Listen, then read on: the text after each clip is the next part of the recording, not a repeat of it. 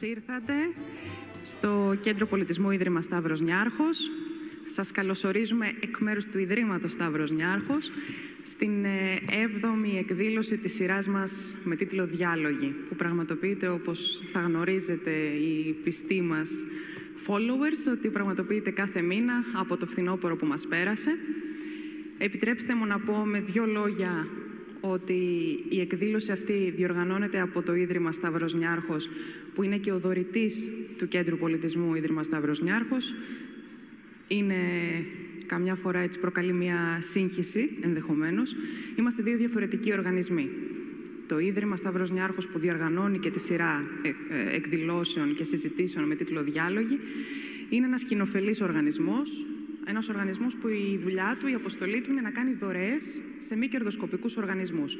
Η μεγαλύτερη δωρεά μας μέχρι σήμερα αφορά τη δημιουργία του χώρου που βρίσκεστε σήμερα, του Κέντρου Πολιτισμού.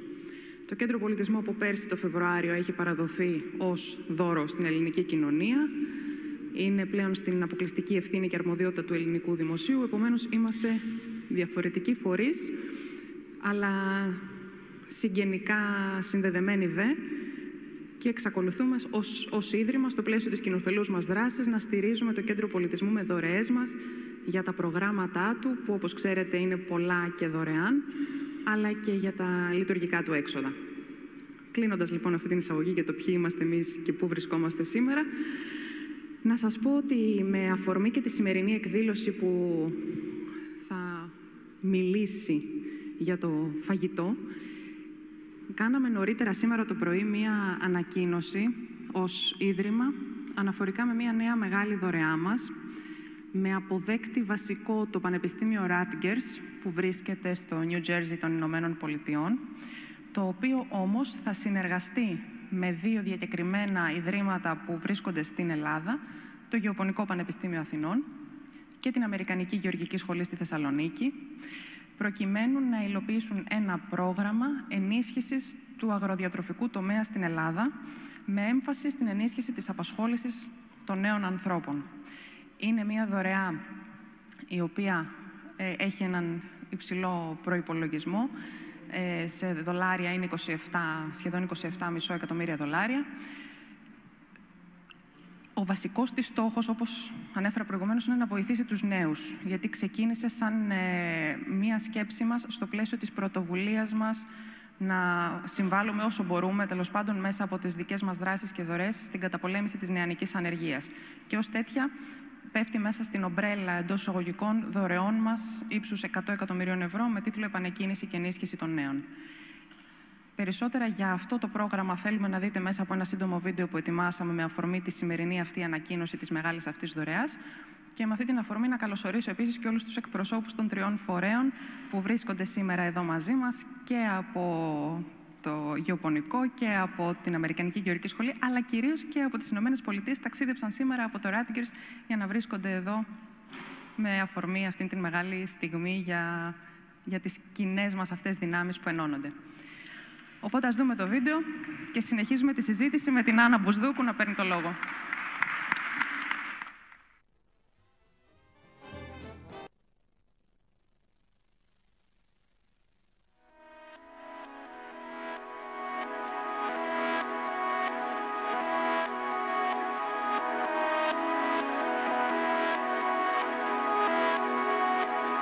Το πρόγραμμα «Μία νέα γεωργία για μια νέα γενιά» Ε, υποστηρίζεται από το Ίδρυμα Σταύρος Νιάρχος ε, ως μέρος της πρωτοβουλίας επανεκκίνησης των νέων. Η πρωτοβουλία αυτή ανακοινώθηκε το 2013 με σκοπό τη μείωση της ανεργίας των νέων στην Ελλάδα εν μέσω της κοινωνικο-οικονομικής κρίσης. Με μια πρώτη δωρεά 2,1 εκατομμυρίων δολαρίων προς το Πανεπιστήμιο Ράτκερς, που είναι και ο επικεφαλής της ομάδας και του προγράμματος αυτού, αποφασίσαμε το 2015 να μελετήσουμε τους ε, τομείς του αγροδιατροφικού τομέα, στους οποίους θα μπορούσε η Ελλάδα να έχει ένα συγκριτικό πλεονέκτημα και ένα περιθώριο ανάπτυξης. Ε, μέσα από, αυτό το, από αυτή την προσπάθεια καταλήξαμε σε 20 μελέτες, οι οποίες μας έδειξαν το δρόμο για το επόμενο βήμα, το οποίο ήταν ε, μια ακόμα μεγαλύτερη δωρεά, αυτή τη φορά 27,4 εκατομμυρίων δολαρίων, με σκοπό ε, να ενισχύσουμε συνολικά τον χώρο. Ο μακροχρόνιος λοιπόν σκοπός αυτού του τριετούς προγράμματος και της προσπάθειας ε, του Ιδρύματος Σταύρος Νιάρχος είναι να δημιουργήσουμε εν τέλει τις βάσεις για την προώθηση και ανάπτυξη του αγροδιατροφικού τομέα, υποστηρίζοντας στην ουσία τους ανθρώπους που στηρίζουν τον τομέα.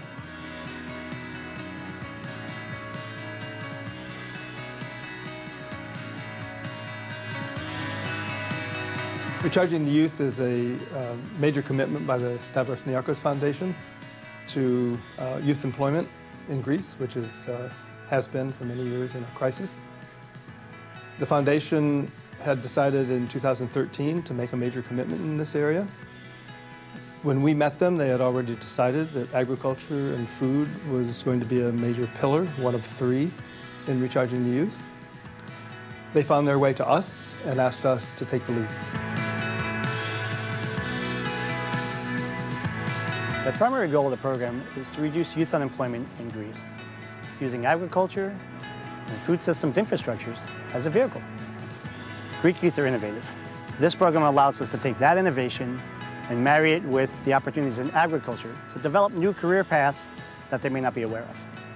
In addition to the farm incubator, we will design and build a food innovation center that will provide business development skills to help young people take their ideas from concept and dreams to market.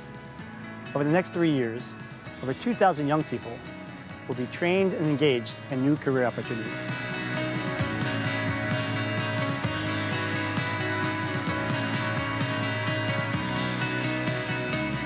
Το πρόγραμμα Μια Νέα Γεωργία για Μια Νέα Γενιά εντάσσεται στη γενικότερη πρωτοβουλία του Ιδρύματος Σταύρος Νιάρχος Επανεκκίνηση και Ενίσχυση των Νέων ή στα αγγλικά Recharging the Youth, η οποία στόχο έχει να βοηθήσει στην καταπολέμηση της ανεργίας των υψηλών ποσοστών ανεργίας σε αυτές τις ηλικίες. Οι τρεις άξονες του έργου αφορούν πρώτον την ε, εκπαίδευση και εξειδίκευση των νέων ε, ανθρώπων τόσο στο κομμάτι των αγροτικών πρακτικών όσο και στο κομμάτι της αγροδιατροφικής επιχειρηματικότητας. Ο δεύτερος άξονας αφορά τη δημιουργία και λειτουργία ενός ε, εκτεταμένου τοπικού δικτύου συμβουλευτικής υποστήριξης τόσο σε επιστημονικό όσο και σε επιχειρηματικό επίπεδο. Και ο τρίτος άξονας, που είναι μια μεγάλη καινοτομία για τα ελληνικά δεδομένα, είναι η δημιουργία θερμοκοιτίδων αγροτικών πρακτικών και αγροδιατροφικής επιχειρηματικότητας. Για κάθε μία λοιπόν θέση που δημιουργείται στο τομέα της μεταποίησης στο τρόφιμο, έχει βρεθεί ότι 2,8 επιπλέον θέσεις εργασίας προστίθενται κάθε φορά στην ε, τοπική οικονομία. όλοι μιλάμε για μεταφορά γνώσης, για μεταφορά τεχνογνωσίας, το οποίο πραγματικά είναι απαραίτητο. Εκείνο όμως που συγχρόνως χρειάζεται είναι και μεταφορά εμπειρίας. Μεταφορά εμπειρίας από γενιά σε γενιά, αλλά και από περιοχή σε περιοχή. Αυτό που εμείς πρέπει να κάνουμε για να βοηθήσουμε πραγματικά τους νέους που θα ασχοληθούν με τον κλάδο είναι να νιώσουν άνετα με τα εργαλεία της γεωργίας ακριβίας, να μπορέσουν να τα χρησιμοποιήσουν για να κάνουν προϊόντα υψηλής προστιθέμενης αξίας, υψηλής ποιότητας και συγχρόνως φιλικά προς το περιβάλλον.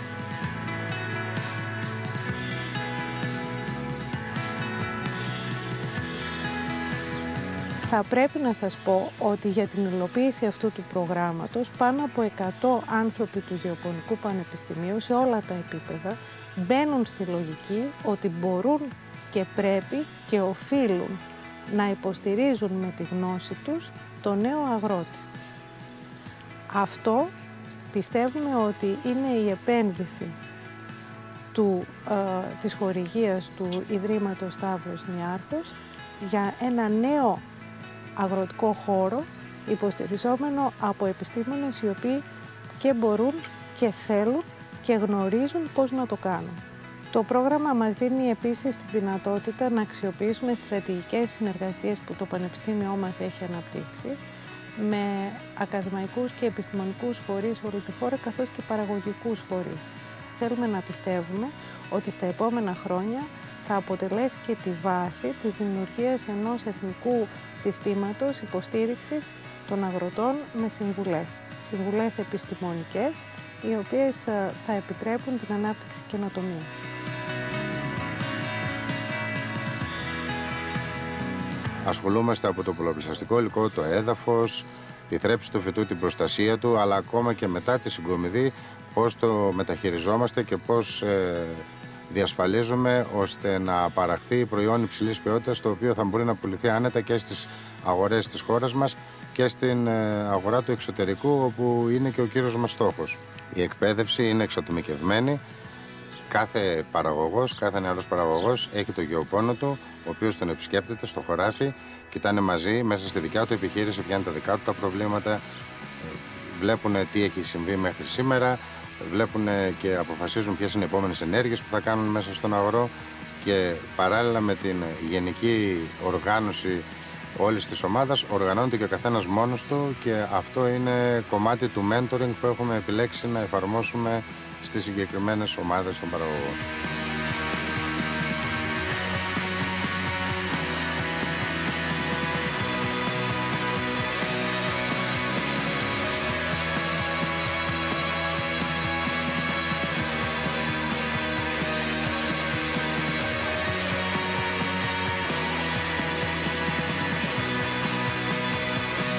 Ίδρυμα Σταύρος Νιάρχος δίνει τη δυνατότητα για πρώτη φορά μελισσοκόμοι να παρακολουθήσουν τα σεμινάρια. Έτσι, νέοι άνθρωποι κάτω των 40 χρόνων που είναι άνεργοι, δεν είχαν σκεφτεί ποτέ ότι θα ασχοληθούν με τη μελισσοκομεία, έρχονται εδώ, μαθαίνουν για τον κόσμο της ε, μέλισσας, ενθουσιάζονται οι περισσότεροι.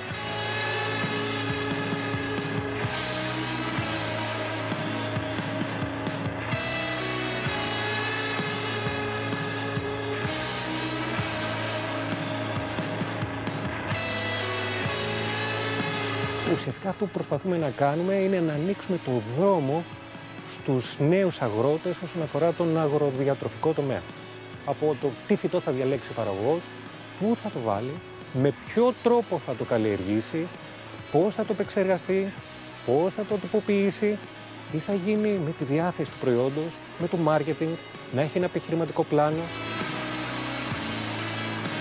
Είναι ένας κλάδος γενικά στην Ελλάδα που δίνει προοπτικές και μπορεί να δώσει προοπτικές. Υπάρχει εμπειρία και μέσω από αυτή την εμπειρία που έχουν τα ιδρύματα όπως είναι το Γεωπονικό Πανεπιστήμιο Αθηνών που έχει τεράστια εμπειρία σε αυτό το θέμα δίνει αυτή τη δυνατότητα μέσω του Ιδρύματος Σταύρος Νιάρχος να δώσει διέξοδο στον Έλληνα νέο που αυτή τη στιγμή έχει πρόβλημα.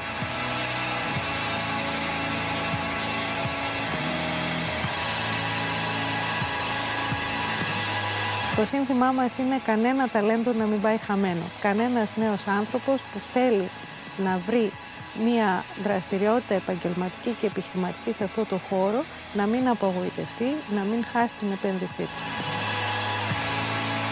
Το πρόγραμμα σκοπεύει να βοηθήσει την ε, νέα γενιά να εμπλακεί, να ενεργοποιηθεί στον αγροδιατροφικό τομέα.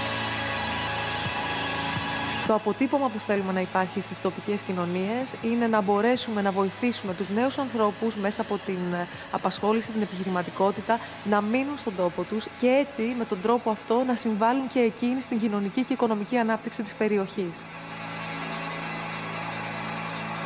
The Stavros Niarchos Foundation allows Rutgers and its partners to recharge the next generation of youth for sustainable tomorrow. It's amazing what's going on already in the agriculture and food sector in Greece.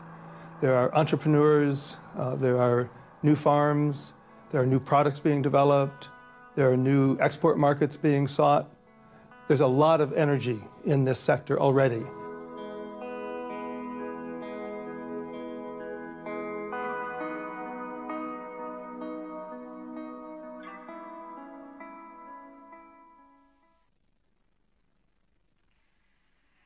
Καλησπέρα σας και από εμένα κυρίες και κύριοι. Καλώς ήρθατε και στο ραντεβού μας για το μήνα Μάιο, στους έβδομους διαλόγους, σε αυτή την πάρα πολύ όμορφη μηνιαία συνάντησή μας, όπου συζητάμε πράγματα καθημερινά, αλλά έχουμε τους ειδικούς μαζί μας.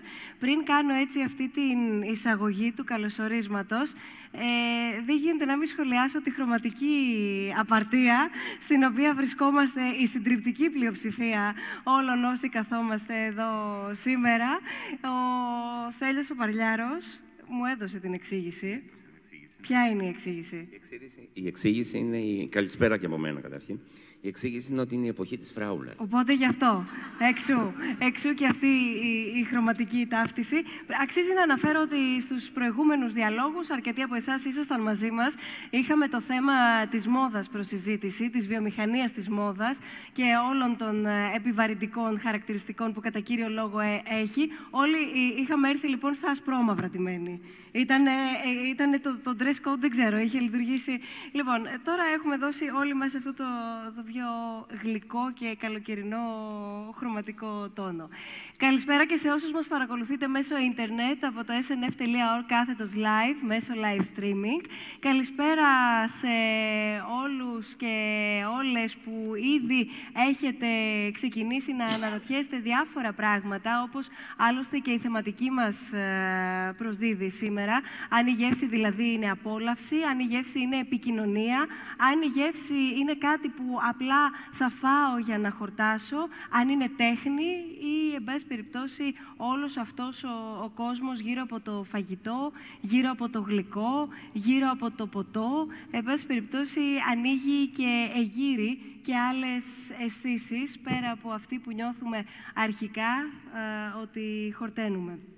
Όπως βλέπετε, χωρίς να χρειάζεται να πω πολλά λόγια για τον κάθε έναν προσκεκλημένο σήμερα, σήμερα είναι μαζί μας αγαπημένα καταρχάς πρόσωπα, με έτσι πολύ γλυκές και αλμυρές και δροσερές γεύσεις ο καθένας στο, στο κοινό. Σας αγαπάει ο κόσμος, σας παρακολουθεί ο κόσμος, οπότε σήμερα περιμένουμε με πολύ μεγάλο ενδιαφέρον να ανοίξουμε μαζί αυτό το βιβλίο που ονομάζεται «Ελληνική Γαστρονομία», να δούμε τι γίνεται με τα γλυκά μας. Ο Στέλιος Παρλιάρος είναι εδώ μαζί μας, να δούμε ποια είναι άραγε τα ελληνικά γλυκά ή, εν πάση περιπτώσει, τι θέση έχει το γλυκό στο ελληνικό τραπέζι. Είναι η Madame Ginger, έτσι θα σε παρουσιάσω, γιατί έτσι σε γνωρίζουμε. Food blogger είναι η Μαριλένα Παντάκη μαζί μας, για να δούμε το διαδίκτυο πώς έχει μπει σε αυτό τον ε, χώρο της γεύσης, τι ρόλο παίζει, που βοηθάει πάρα πολύ, που μπορεί όμως να κάνει και λάθος και να αποπροσανατολίσει.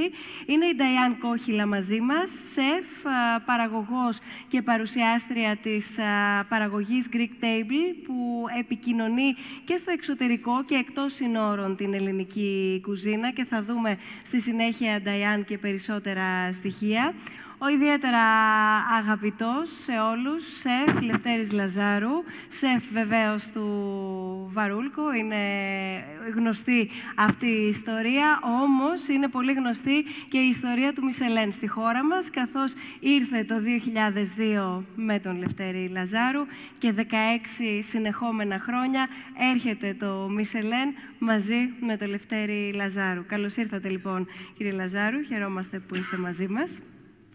Ο Βασίλης Μητσόπουλος έχει έρθει ειδικά για εμάς σήμερα και για εσάς από την Κοζάνη. Είναι κροκοπαραγωγός, είναι παραγωγός σε ένα προϊόν για το οποίο είμαστε πάρα πολύ περήφανοι.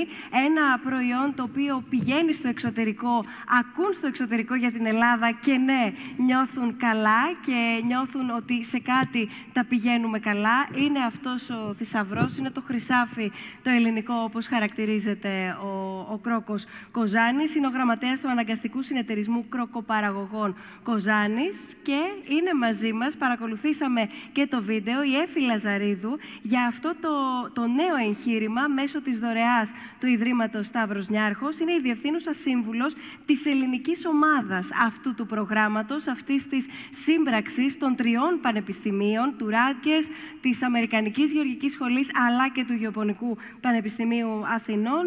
Αυτή η ελληνική ομάδα, λοιπόν, το πρόγραμμα μάλλον, έχει τίτλο «Αγροτικός τομέας για τη νέα γενιά», η πρωτοβουλία την οποία ακούσαμε πριν από λίγο και περιμένουμε να δούμε τα δείγματα γραφής με πολύ μεγάλο ενδιαφέρον όλο το επόμενο διάστημα. Αρκετά νομίζω μίλησα και κάθε φορά μιλάω αρκετά γιατί πραγματικά είμαι πάρα πολύ χαρούμενη κάθε φορά που συναντιόμαστε και συζητάμε ωραία θέματα που μας απασχολούν καθημερινά. Το πρώτο μου ερώτημα και απευθύνομαι σε όλους και όλες είναι τι απεικονίζει ένα πιάτο φαγητό και δίπλα ένα πιάτο γλυκό για την κουλτούρα ή για τον πολιτισμό μας. Έχουμε συνηθίσει να λέμε ότι συνήθως εμείς εδώ στη Μεσόγειο έχουμε πολύχρωμα πιάτα, έχουμε, εν πάση περιπτώσει, κάποια σημεία τα οποία προσδίδουν κάποια χαρακτηριστικά. Ένα πιάτο φαγητό και ένα γλυκό αμέσως μετά, τι στοιχεία μπορούν να δώσουν για τον ελληνικό πολιτισμό; Να μιλήσω πρώτος; Βεβαίως. Καταρχήν καλησπέρα σας και ευχαριστούμε πολύ που είστε εδώ. Ε, ένα πιάτο είναι ιστορία. Ένα πιάτο κρύβει τον τόπο σου. Ένα πιάτο κρύβει την αγάπη αυτού που το μαγείρεψε και που με χαρά θέλει να το προσφέρει. Ένα πιάτο κρύβει την επικοινωνία. Ένα πιάτο τα λέει όλα. Και κανείς, δεν κρυφτεί, και κανείς δεν μπορεί να κρυφτεί πίσω από το πιάτο. Όλα είναι αληθινά και όλες οι αισθήσεις λειτουργούν από την ώρα που αρχίζεις να το γεύεσαι. Γι' αυτό και θεωρώ το επάγγελμα του σεφ, του μάγειρα, ένα επάγγελμα τέχνη, ένα επάγγελμα που χαρακτηρίζει τον πολιτισμό του, τις ευαισθησίες του, αλλά και ένα επάγγελμα με ένα τρομακτικό στρες. Γιατί το πιάτο από την ώρα που φεύγει από τα χέρια του, κρίνεται ή με χειροκρότημα ή με απόρριψη. Άρα καταλαβαίνετε ότι τι σημαίνει να εστιάζεις 80, 100, 200, 300, χίλιους ανθρώπους. Την ευθύνη που παίρνεις εκείνη τη στιγμή για να δημιουργήσεις το μενού σου, πώς πρέπει να το βάλεις μες στο μυαλό σου, πώς πρέπει να δεις τις αρμονίες, τις γεύσεις και πάνω απ' όλα να ξυπνήσεις μνήμες σε αυτούς που θα το γευτούν. Γιατί όλοι ξέρουμε τη δύναμη της μνήμης η μνήμη της γεύσης, όπως είναι και η γεύση της μνήμης. Αυτά έτσι για να ξεκινήσει ένας διάλογος. Δεν θέλω λοιπόν να τα πω όλα εγώ. Μπορεί να ξεκινήσει έτσι το πάνελ με δική σου, Εγώ αν αυτό, θέλεις. αυτό που, ναι, και μια συζήτηση κάνουμε και ο ένας μπαίνει στην κατσαρόλα ή στο κορνέ του αλουνού ή στο διαδίκτυο κτλ. Ναι, γιατί ακούγοντας ε, τον ε, Λευτέρη Λαζάρου ε, σκέφτηκα και θα το, θα το βάλω τώρα ως αστερίσκο για να το θυμηθούμε αργότερα, ότι πλέον μπορεί να το κρίνει και ένα tweet του πιάτου. Ένα post. Είναι ένας ε, μεγάλος κόσμος αυτός που θα μπούμε στη συνέχεια της συζήτησής μας. Δεν, δεν είναι ανοιχτό. Μας είπαν ότι είναι ανοιχτά. Λοιπόν, καλησπέρα και από μένα και ευχαριστούμε πολύ που είστε εδώ. Μπορεί να το κρίνει όχι ένα tweet, αλλά αυτός που θα διαβάσει το tweet. Και δυστυχώς μπορεί να το κρίνει και μόνο από την όψη του. Και να κρίνει αν είναι ωραίο ένα Ναι, πιάτο αυτό, ή συγγνώμη, όχι. αυτό το μικρόφωνο για να δούμε εδώ τι συμβαίνει. Ναι, ε, συνέχισε Μαριλού, εντάξει, Ε, συμβαίνουν ναι, αυτά. Δυστυχώς μπορεί να το κρίνει πλέον και μόνο από την όψη του κανείς και όχι απλά να το κρίνει, να, να, να δώσει και το αντίστοιχο χειροκρότημα ή την απόρριψη, όπως είπε και ο Σεφ πριν. Ε, μ, ούτε αυτό. Ναι, συνέχισε Μαριλού, εσύ θα το λύσουμε, σου είπα.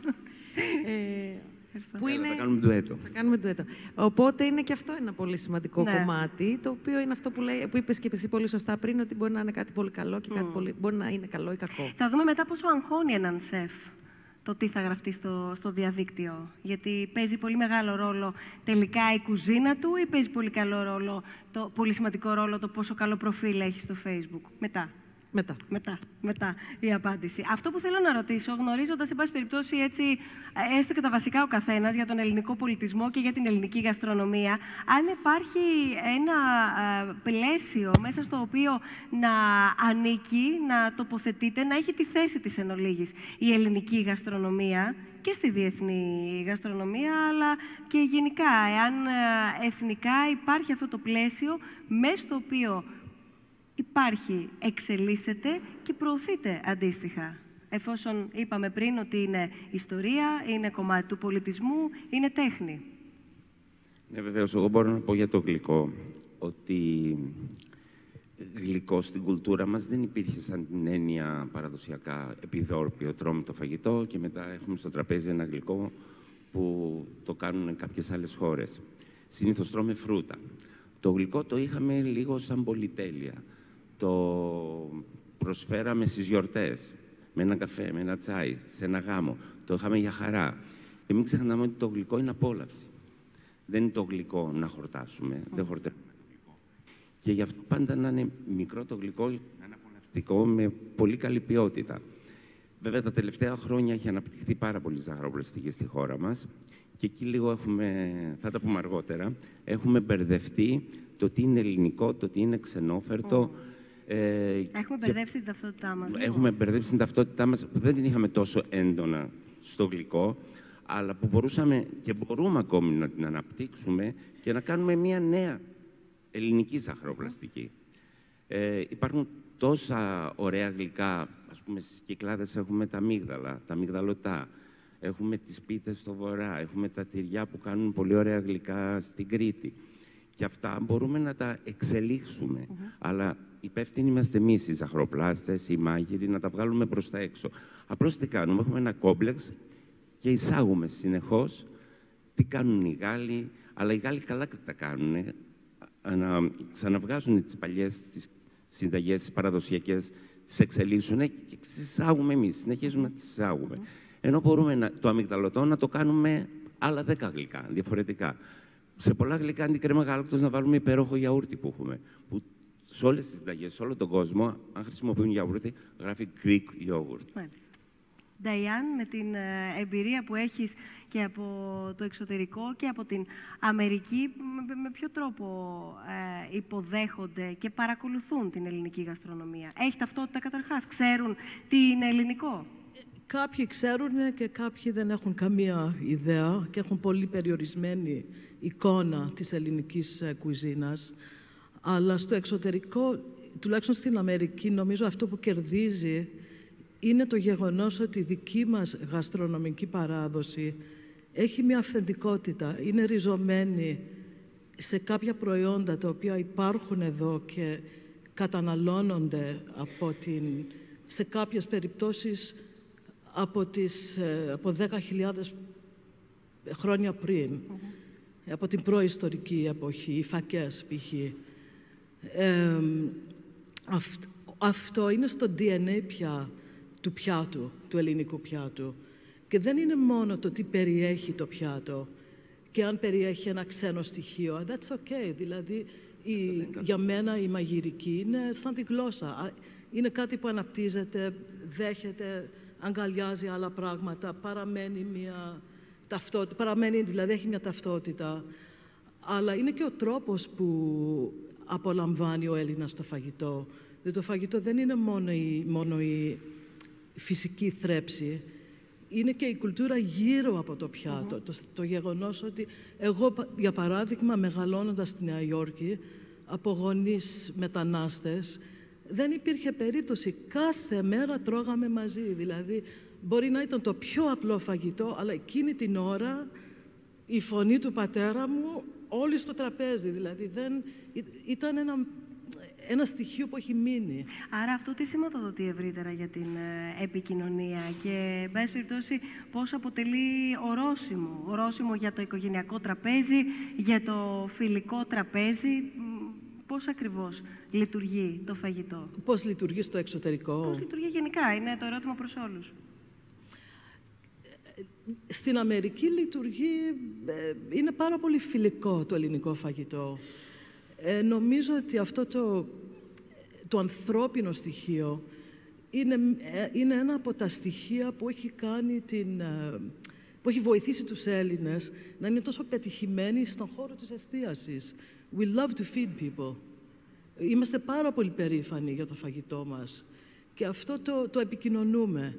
Ο Αμερικανός ή ο πιο δυτικός από τον Έλληνα δεν έχει αυτή την, την, το, την αίσθηση θαλπόρη. Δηλαδή είναι, δεν το έχει αυτό. Το φαγητό Εδώ είναι... πέρα, ε, πολλές φορές ε, υπάρχει το εξής, ε, η εξής σύγχυση η οποία θα μας πείτε εσείς, αν καλά υπάρχει ή όχι, ότι πολλές φορές, επειδή και πολλοί Έλληνες στο εξωτερικό έχουν δραστηριοποιηθεί στο χώρο της εστίασης, υπάρχει αυτό το, το χαρακτηριστικό το οποίο μας ε, έτσι, ακολουθεί πάρα πολλά χρόνια της φιλοξενίας. Μήπως εκεί μπερδευόμαστε όμως, εξελίσσεται η ελληνική κουζίνα, εξελίσσεται η ελληνική γαστρονομία; Στο εξωτερικό Ναι. εξελίσσεται.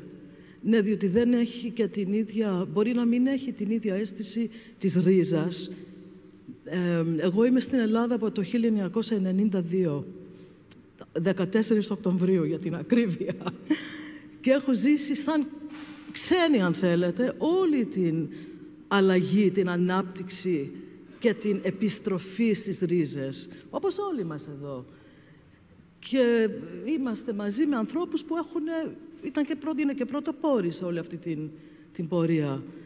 Ε, στην Αμερική δεν υπάρχει η ίδια αίσθηση, πώς να το πω, there's no baggage, δηλαδή κάνεις ό,τι θέλεις. Ε, δεν έχεις την αίσθηση του περιορισμού ή του διλήμματος, όχι αυτό δεν είναι ελληνικό. Είναι, δεν είναι. Ναι. Άμα, άμα ταιριάζει με, την, με το στυλ της εστίασης, it's okay, περνάει. Αυτό όμως ε, εν τέλει πόσο προσφέρει στη δική μας χώρα, πόσο μας επιστρέφει κάτι; Αυτό είναι λίγο επικίνδυνο καταρχήν. Δεν ξέρω αν ακούγομαι. Ναι, ναι. Πιο Καταρχήν, κοντά εγώ έχω μάλλον. Μια άλλη τοποθέτηση και από τους δύο, και από το Στέλιο και από την Ταϊάννα. Θεωρώ ένα παρανοϊκό σε μια χώρα σαν την Ελλάδα να μην έχει συνταγογραφήσει εθνική κουζίνα. Άρα βάζω αυτό το στίγμα πρώτα. Πρώτα λέω εφαρμογή και μετά παράγω. Αυτά είναι τα πράγματα που στην Ελλάδα δυστυχώς τα έχουμε αφήσει πάρα πολύ πίσω. Για να πούμε ελληνική κουζίνα και ποια είναι αυτή, πρέπει να βρει την ταυτότητά της. Και ταυτότητα η ελληνική κουζίνα από τη στιγμή που δεν είναι συνταγογραφημένη, δεν έχει. Αυτή είναι μια αλήθεια. Είτε το παραδεχόμαστε, είτε μας ενοχλεί, είτε χαϊδεύουμε αυτιά. Δεν έχει συνταγογραφηθεί η εθνική κουζίνα. Στα σχολεία διδάσκεται μια ύλη που το κάθε σχολείο κρίνει ότι μπορεί να διδάξει τα παιδιά. Δεν είναι μπούσουλας εθνική κουζίνα. Το λέω πάρα πολλά χρόνια αυτό, όσοι ακούνε ας πέφσουν. Άρα θεωρώ λοιπόν ότι δεν έχει σημασία τόσο πόσο παράγουμε και πότε το παράγουμε. Αλλά ποια είναι η εφαρμογή του προϊόντος που παράγουμε. Αυτά αν καταφέρουμε να τα βάλουμε πάνω σε ένα άρμα, αυτό το άρμα θα τρέξει γρήγορα και θα μας φέρει πάρα πολύ μπροστά. Πώς θα μπορούσε να γίνει αυτό; Δώ- Δώσ' μας ένα παράδειγμα. Δεν είναι παράδειγμα, δεν είναι παράδειγμα να συνταγογραφήσουμε εθνική κουζίνα, είναι θέληση. Είναι θέληση του, του Υπουργείου Παιδείας να καθίσει κάτω με ανθρώπους υπεύθυνα να συνταγογραφήσει την εθνική κουζίνα. Πώς συνταγογραφείται μια εθνική κουζίνα; Μέσα από, το, πρα- από τα προϊόντα του τόπου. Έτσι συνταγογραφείται. Είναι πάρα πολύ απλό. Θέλετε κάτι να πείτε; Ναι, σας ευχαριστώ. Καλησπέρα και από μένα. Σας ευχαριστούμε που είστε εδώ μαζί μας σήμερα. Ήθελα να πω ότι σίγουρα έχει, έχει υπάρξει τεράστια εξέλιξη. Έχει υπάρξει μεγάλη, ας το πούμε, ορα, ορατότητα, visibility, όπως λέμε στα, στα αγγλικά, της ε, νέας ελληνικής κουζίνας στο εξωτερικό. Υπάρχει ταυτόχρονα και η ανάγκη της δημιουργίας ενός πλαισίου, όπως είπατε πολύ σωστά. Ε, θα φέρω το παράδειγμα της πρωτοβουλίας Hospitality Italiana που έχουν οι Ιταλοί, το αντίστοιχο δηλαδή πρόγραμμα που τρέχουν τα τελευταία 30 χρόνια. Και είναι μια κοινή πρωτοβουλία ε, των, ε, της Ένωσης των ε, Επιμελητηρίων της Ιταλίας στο εξωτερικό, όπου εκεί γίνεται μια προσπάθεια να προστατευτεί αυτή η έννοια της Ιταλικής αστρονομίας, η οποία είναι τρομερά σημαντική για τη χώρα, για τον τουρισμό τους, για την κουλτούρα της, τον πολιτισμό. Και σε αυτή την πρωτοβουλία πιστοποιούνται Ιταλικά εστιατόρια με βάση κάποια χαρακτηριστικά, σαν αυτά που ε, προαναφέρθηκαν. Παραδείγματος χάρη, το παραπάνω από 50% των συνταγών στο μενού πρέπει να έχουν ιταλική προέλευση, να το πω έτσι. Το 1 τρίτο τουλάχιστον των κρασιών πρέπει να είναι αυτά που λέμε ε, προέλευση γεωγραφικής ένδειξης ή προστατευόμενης ονομασίας προέλευσης. Ε, αντίστοιχα και τα τοπικά προϊόντα. Και μπορούμε να καταλάβουμε πώς αυτή η δυναμική δίνει, δίνει τεράστια υπεραξία όχι μόνο στον κλάδο της εστίασης, στον Ιταλικό, αλλά και στους ίδιους τους παραγωγούς πίσω στη χώρα, έτσι. Άρα αυτό πρακτικά, α, αυτό το οποίο λέει ο Λευτέρης Λαζάρο, ότι χρειάζεται μια καταγραφή της ελληνικής κουζίνας, των προϊόντων, τι αποτελεί ελληνική κουζίνα, από το ε, θυμάρι που ενδεχομένως και τη ρίγανη χρησιμοποιήσουμε, μέχρι, εν πάση περιπτώσει, όλη την πολύ μεγάλη λίστα. Εάν υπάρξει η θέληση, μπορεί να γίνει η καταγραφή; Υπάρχει ο μηχανισμός; Δεν είναι μόνο η θέληση. Είναι αν και υπάρχει η πρωτοβουλία, αν υπάρχει είναι η και η πρωτοβουλία, γνώση. Ο μηχανισμός, ναι, βέβαια, Ναι, αυτό εννοώ. πρέπει να δημιουργηθεί αυτό, η γνώση. Αυτό υπάρχει. Δηλαδή, κοιτάξτε να σας πω, πριν από μερικά χρόνια στη Γερμανία που ήταν ο οικονομικός μετανάστης, μετά από την εταιρεία και την εμπειρία που είχε στην αυτοκινητοβιομηχανία, αποφάσισε να ανοίξει ένα ελληνικό εστιατόριο. Όποιος έφαγε σε αυτό το εστιατόριο δεν θέλησε να ξαναφάει ελληνική κουζίνα. Αυτά είναι γνωστά σε όλους μας. Αυτά δεν αλλάζουν. Αυτή είναι η ταλαι- η πιο ταλαιπωρημένη κουζίνα του κόσμου είναι η ελληνική. Γιατί δεν δημιουργήθηκε από ανθρώπους με γνώση. Δημιουργήθηκε από ανθρώπους που είχαν ανάγκη να δουλέψουν. Και παραξηγήθηκε πάρα πολύ. Εδώ είναι το ακροατήριο. Θέλω να μου πει κάποιος που έχει φάει ελληνική χωριάτικη σαλάτα στην Ευρώπη, αν αυτό που γεύτηκε ήταν τίποτα ελληνικό. Αυτά είναι γνωστά πράγματα. Ούτε το λάδι, ούτε η φέτα, ούτε οι ελιές, ούτε η ντομάτα, ούτε το αγκούρι, ούτε το κρεμμύδι. Άρα δεν μπορούμε να δώσουμε ταυτότητα σε αυτά. Είναι ακριβώς αυτό που λέμε. Στην Ιταλία, αν ε, κάποιο Ιταλικό εστιατόριο δώσει το όνομά του στην ε, Αμερική ότι είναι Ιταλικό εστιατόριο, σε 4-5 μέρες το έχουν ελέγξει. Δεν είναι ότι τον τιμωρούν τον άνθρωπο, απλά του λένε να κατεβάσει το Ιταλικό στην ταμπέλα. Α γράψει Μεσόγειος, ας γράψει πίτσα που χαρακτηρίζει την Ιταλική κουζίνα η πίτσα. Αλλά ο εμπορικός ακόλουθος ή ο πρέσβης θα περάσει και όλοι ξέρουμε όταν μιλάμε για τα μοντέλα αυτά που χτίσανε οι Ιταλοί πόσο εύκολα τα χτίσανε αλλά τα περάσανε. Εμείς δεν έχουμε κάνει τίποτα για να περάσουμε τα πιο απλά υλικά μας. Έχουμε, ένα μεγάλο ακόμα, έχουμε και ένα μεγάλο ευθύνη, ένα μεγάλο κομμάτι ευθύνης και οι ίδιοι η παραγωγή. Που για να αυξήσουμε την παραγωγή μας δημιουργούμε άλλα προβλήματα και άλλα λάθη. Θα είναι γνωστά και αυτά. Ε, ερχόμενοι τώρα ε, σιγά σιγά στον αγροδιατροφικό τομέα, καθώς αποτελούσε κάποτε αυτό που εν πάση περιπτώσει ονομάζουμε για τον τουρισμό κυρίως τη βαριά βιομηχανία της χώρας μας. Αλλά πριν ακόμα αναπτυχθεί ο τουρισμός, πριν εν πάση περιπτώσει υπάρξει αυτού του τύπου η προώθηση, τα χωράφια, οι καλλιέργειες της ε, ελληνικής γης ε, είναι ιδιαίτερα γνωστά από το πολύ βαθύ παρελθόν. Σήμερα πού βρίσκονται. Πού βρίσκεται το ελληνικό χωράφι, πού βρίσκεται η ελληνική γη, πού βρίσκεται η παραγωγή, όχι για μία εξαίρεση, όπως είναι ο Κρόκος Κοζάνης, γιατί κανείς έχει την αίσθηση ότι ευτυχώς στον τουρισμό που λέμε τα πάμε καλά που έχουμε ήλιο, γιατί υπάρχουν κομμάτια άλλα να δουλέψουμε και δεν τα δουλεύουμε, άρα μας σώζει ο ήλιος και στην ελληνική γη ευτυχώς που έχουμε κάτι θησαυρούς όπως ο Κρόκος Κοζάνης, διαφορετικά θα ήταν καταχωνιασμένος και βυθισμένος ο, ο χώρος ε, ε, ο αγροτικός. Ε, καλησπέρα και από μένα. Ε, πριν απαντήσω στο ερώτημα αυτό για, για τα χωράφια, που βρίσκεται ε, σε πραγματικά δεδομένα ο, ο Έλληνας παραγωγός, ακόμη και ο παραγωγός του κρόκου, θα ήθελα να προσθέσω σε αυτά που είπε προηγουμένως ο κύριος Λαζάρου, πως όντως είναι, ισχύει αυτό, ακόμη και για τον κρόκο. Δηλαδή, ε, με τα στοιχεία του συνεταιρισμού, μόνο το 10% της ετήσιας παραγωγής του κρόκου καταναλώνεται στην Ελλάδα. Το υπόλοιπο εξάγεται και πωλείται σε χώρους που έχουν κουλτούρα κατανάλωσης κρόκου, όπως Ιταλία, Ισπανία, Γαλλία. Όντως δεν έχουν χαρτογραφηθεί πολλά τοπικά προϊόντα και δεν έχουν ε, συνταγογραφηθεί όλες τις συνταγές, έτσι ώστε να περάσουν ακόμη και τέτοια προϊόντα όπως ο κρόκος κουζάνης στην καθημερινή κουλτούρα, στην καθημερινή κουζίνα του, του Έλληνα. Πολλοί ξέρουν για τον κρόκο κουζάνης, νομίζω βέβαια πολλοί λιγότεροι το χρησιμοποιούν. Υπάρχει κάπως ένα πέπλο μυστηρίου για το προϊόν, πόσο να βάλω, πώς να το χρησιμοποιήσω, πού μπαίνει. Μα να σας διακόψω. Εμείς φταίμε. Δείξαμε ποτέ εφαρμογή του κρόκου Κοζάνης. Βγήκαμε ποτέ σε κάποια τηλεοπτική εκπομπή να το πούμε. Όλες οι τηλεοπτικές εκπομπές είναι σκουπίδια. Εντάξει. Αυτό που... Δεν λέω οι τηλεοπτικές εκπομπές, μαγειρικής.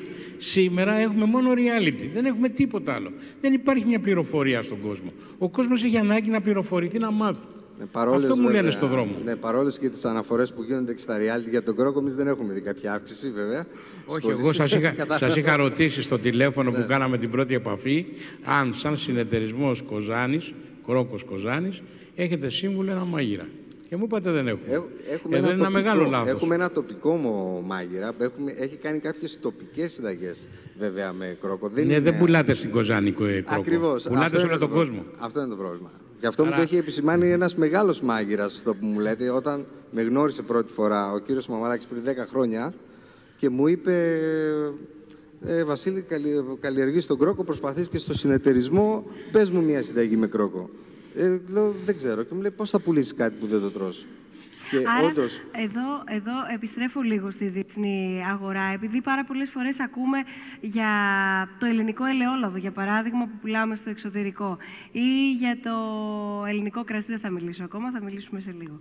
Ε, εν πάση περιπτώσει, για διάφορα ελληνικά προϊόντα, τα οποία βγάζουμε στο εξωτερικό. Εδώ, τουλάχιστον, ξέρουμε τον τρόπο να τα προωθήσουμε.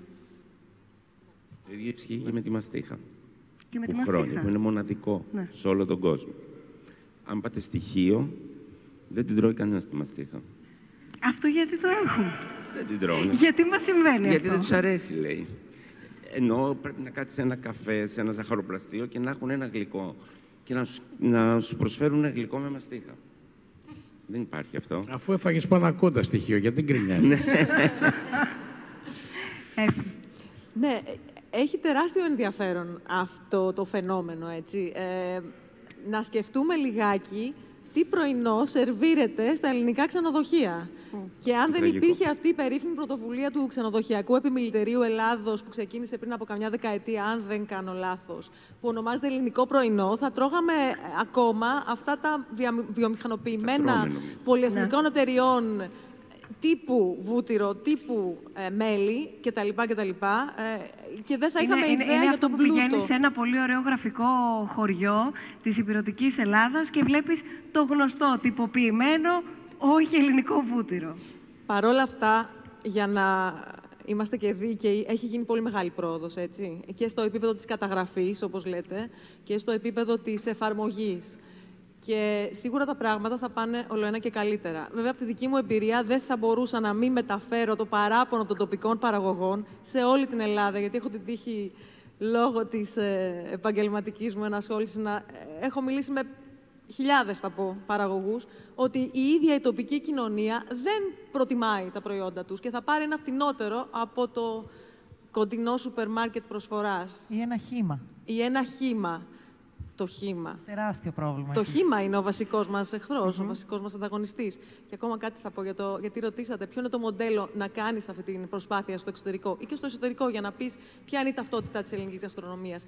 Το μοντέλο που ακολουθήσαμε σε μια προσπάθεια που έγινε για το ελληνικό κρασί και ο ηνικό κλάδος είναι ο μόνος αγροδιατροφικός κλάδος που έχει στρατηγικό σχέδιο ε, ήταν να καθίσουμε με τον ίδιο τον κλάδο, με συμμετοχή όλων των μερών, όλης της ε, αλυσίδας αξίας, από τον αμπελουργό, τον υνοπαραγωγό, τους συμβούλους, τους γεωπόνους, τους εμπόρους και να δούμε ποια θέλουμε να είναι η εικόνα μας, ποιες είναι οι ποικιλίες πρεσβευτές και μετά να πάμε και στην εφαρμογή. Τι θα πει ασύρτικο, πώς το πίνεις το ασύρτικο, τι συνοδεύεις, τι σου θυμίζει το ασύρτικο, με ποια κρασιά ε, στέκεται δίπλα, να το λοιπόν, πούμε έτσι. νομίζω ότι είναι κατάλληλη στιγμή να φέρουμε ένα μικρόφωνο, παρακαλώ πολύ, στη Γιωβάνα Λίκου που είναι εδώ μαζί μας σήμερα. είναι... Μικρόφωνα. Είναι σομελιέ, ναι, μοιράζω η Λένια, η Λένια μοιράζει μικρόφωνο σήμερα.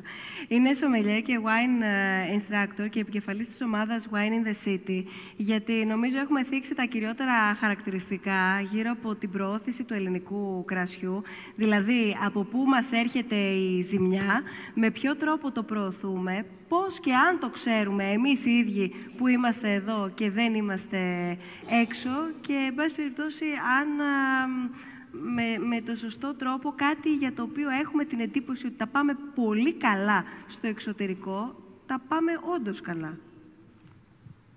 Πολλές ερωτήσεις. Θα μπορούσες, σε παρακαλώ πάρα πολύ, να σηκωθείς. Γιατί; Για να μπορούν να σε βλέπουν όλοι, οι, οι, όλοι όσοι είναι εδώ Ωραία, μαζί να μας. σηκωθώ. Αν- Σήμερα. Αν, αν αυτό είναι πιο Εντάξει, ο- όπως αισθάνεται... Ε, λοιπόν, άνετα. θίξαμε πάρα πολλά θέματα. Η Εφη έδωσε ε, μια καταπληκτική πάσα, την οποία την πήρε από τη Μαριλένα. Ε, το χήμα, ναι, είναι πολύ μεγάλο πρόβλημα. Και δεν αφορά μόνο το χήμα προϊόν, ε, συνήθως αφορά λίγο και τη χήμα νοοτροπία και τη χήμα κουλτούρα. Ε, να τα πάρουμε όμως λίγο από την αρχή. Ε, δεν σας έχω καλωσορίσει. Σας ευχαριστούμε πάρα πολύ που είστε εδώ σήμερα. Ευχαριστούμε και, και για την πρόσκληση. Εγώ είμαι ένας άνθρωπος ο οποίος βρίσκομαι στην πρώτη γραμμή και ίσως στο τελικό στάδιο όλης αυτής της διαδικασίας, οπότε έχει και μια παραδοξότητα η παρουσία μου εδώ. Παρ' όλα αυτά, ε, είμαι αυτός ο οποίος συνδέει το προϊόν, τον κόπο δηλαδή ενός ανθρώπου για να δημιουργήσει ένα κρασί, με τον τελικό αποδέκτη που δεν είναι άλλος από τον καταναλωτή. Ποια είναι η εικόνα; Ναι, έχει γίνει μια πάρα πολύ καλή προσπάθεια και όντως το κρασί είναι ένα αγαθό, δεν μου αρέσει να το λέω προϊόν, ε, πρότυπο, το οποίο έκατσε κάτω, κλειστήκανε, σκεφτήκανε, μιλήσανε, συμφωνήσανε πέντε πράγματα και είπαμε ότι έχουμε τέσσερις ποικιλίες. Δύο λευκές, δύο κόκκινες και με αυτές τις ποικιλίες θα ξεκινήσουμε να παρουσιάσουμε το ελληνικό κρασί. Και ενδεχομένως ήταν και οι πιο εύστοχες ε, ποιοτικά, αλλά και μ, στο πώς θα μπορούσαν να υποστηριχθούν σε επίπεδο marketing, γιατί και αυτό έχει πολύ μεγάλη σημασία. Είναι τελείως διαφορετικό να προωθήσεις ε, το ασύρτικο, το οποίο προέρχεται από ένα τόπο όπως είναι η Σαντορίνη και μπορείς να ντύσεις ένα πάρα πολύ ωραίο υλικό παραμύθι. Να σημειώσουμε εδώ ότι η Σαντορίνη είναι και ίσως μοναδική στην Ελλάδα, η οποία προωθεί και δουλεύει με τόσο ωραίο τρόπο τον υνοτουρισμό. Λοιπόν, και είναι τελείως διαφορετικό να πάρεις μια εξαιρετική βιλάνα λόγου χάρη, μια εξαιρετική ρομπόλα από την κεφαλονιά και ίσως να μην έχεις κάπως να το πλαισιώσεις τόσο πετυχημένα. Τουλάχιστον όχι για αρχή. Έχουμε λοιπόν το χήμα. Λοιπόν, ε, προσπάθησα να προετοιμαστώ για να έρθω εδώ, για να μπορέσω να πω και κάποια στατιστικά, για να μην είμαι μόνο άνθρωπος. Τι ταιριάζει με τι; Ε, καταναλώνουμε μόνο 36 με 40% της συνολικής κατανάλωσης εμφιαλωμένο κρασί. Όλο το υπόλοιπο είναι χύμα προϊόν.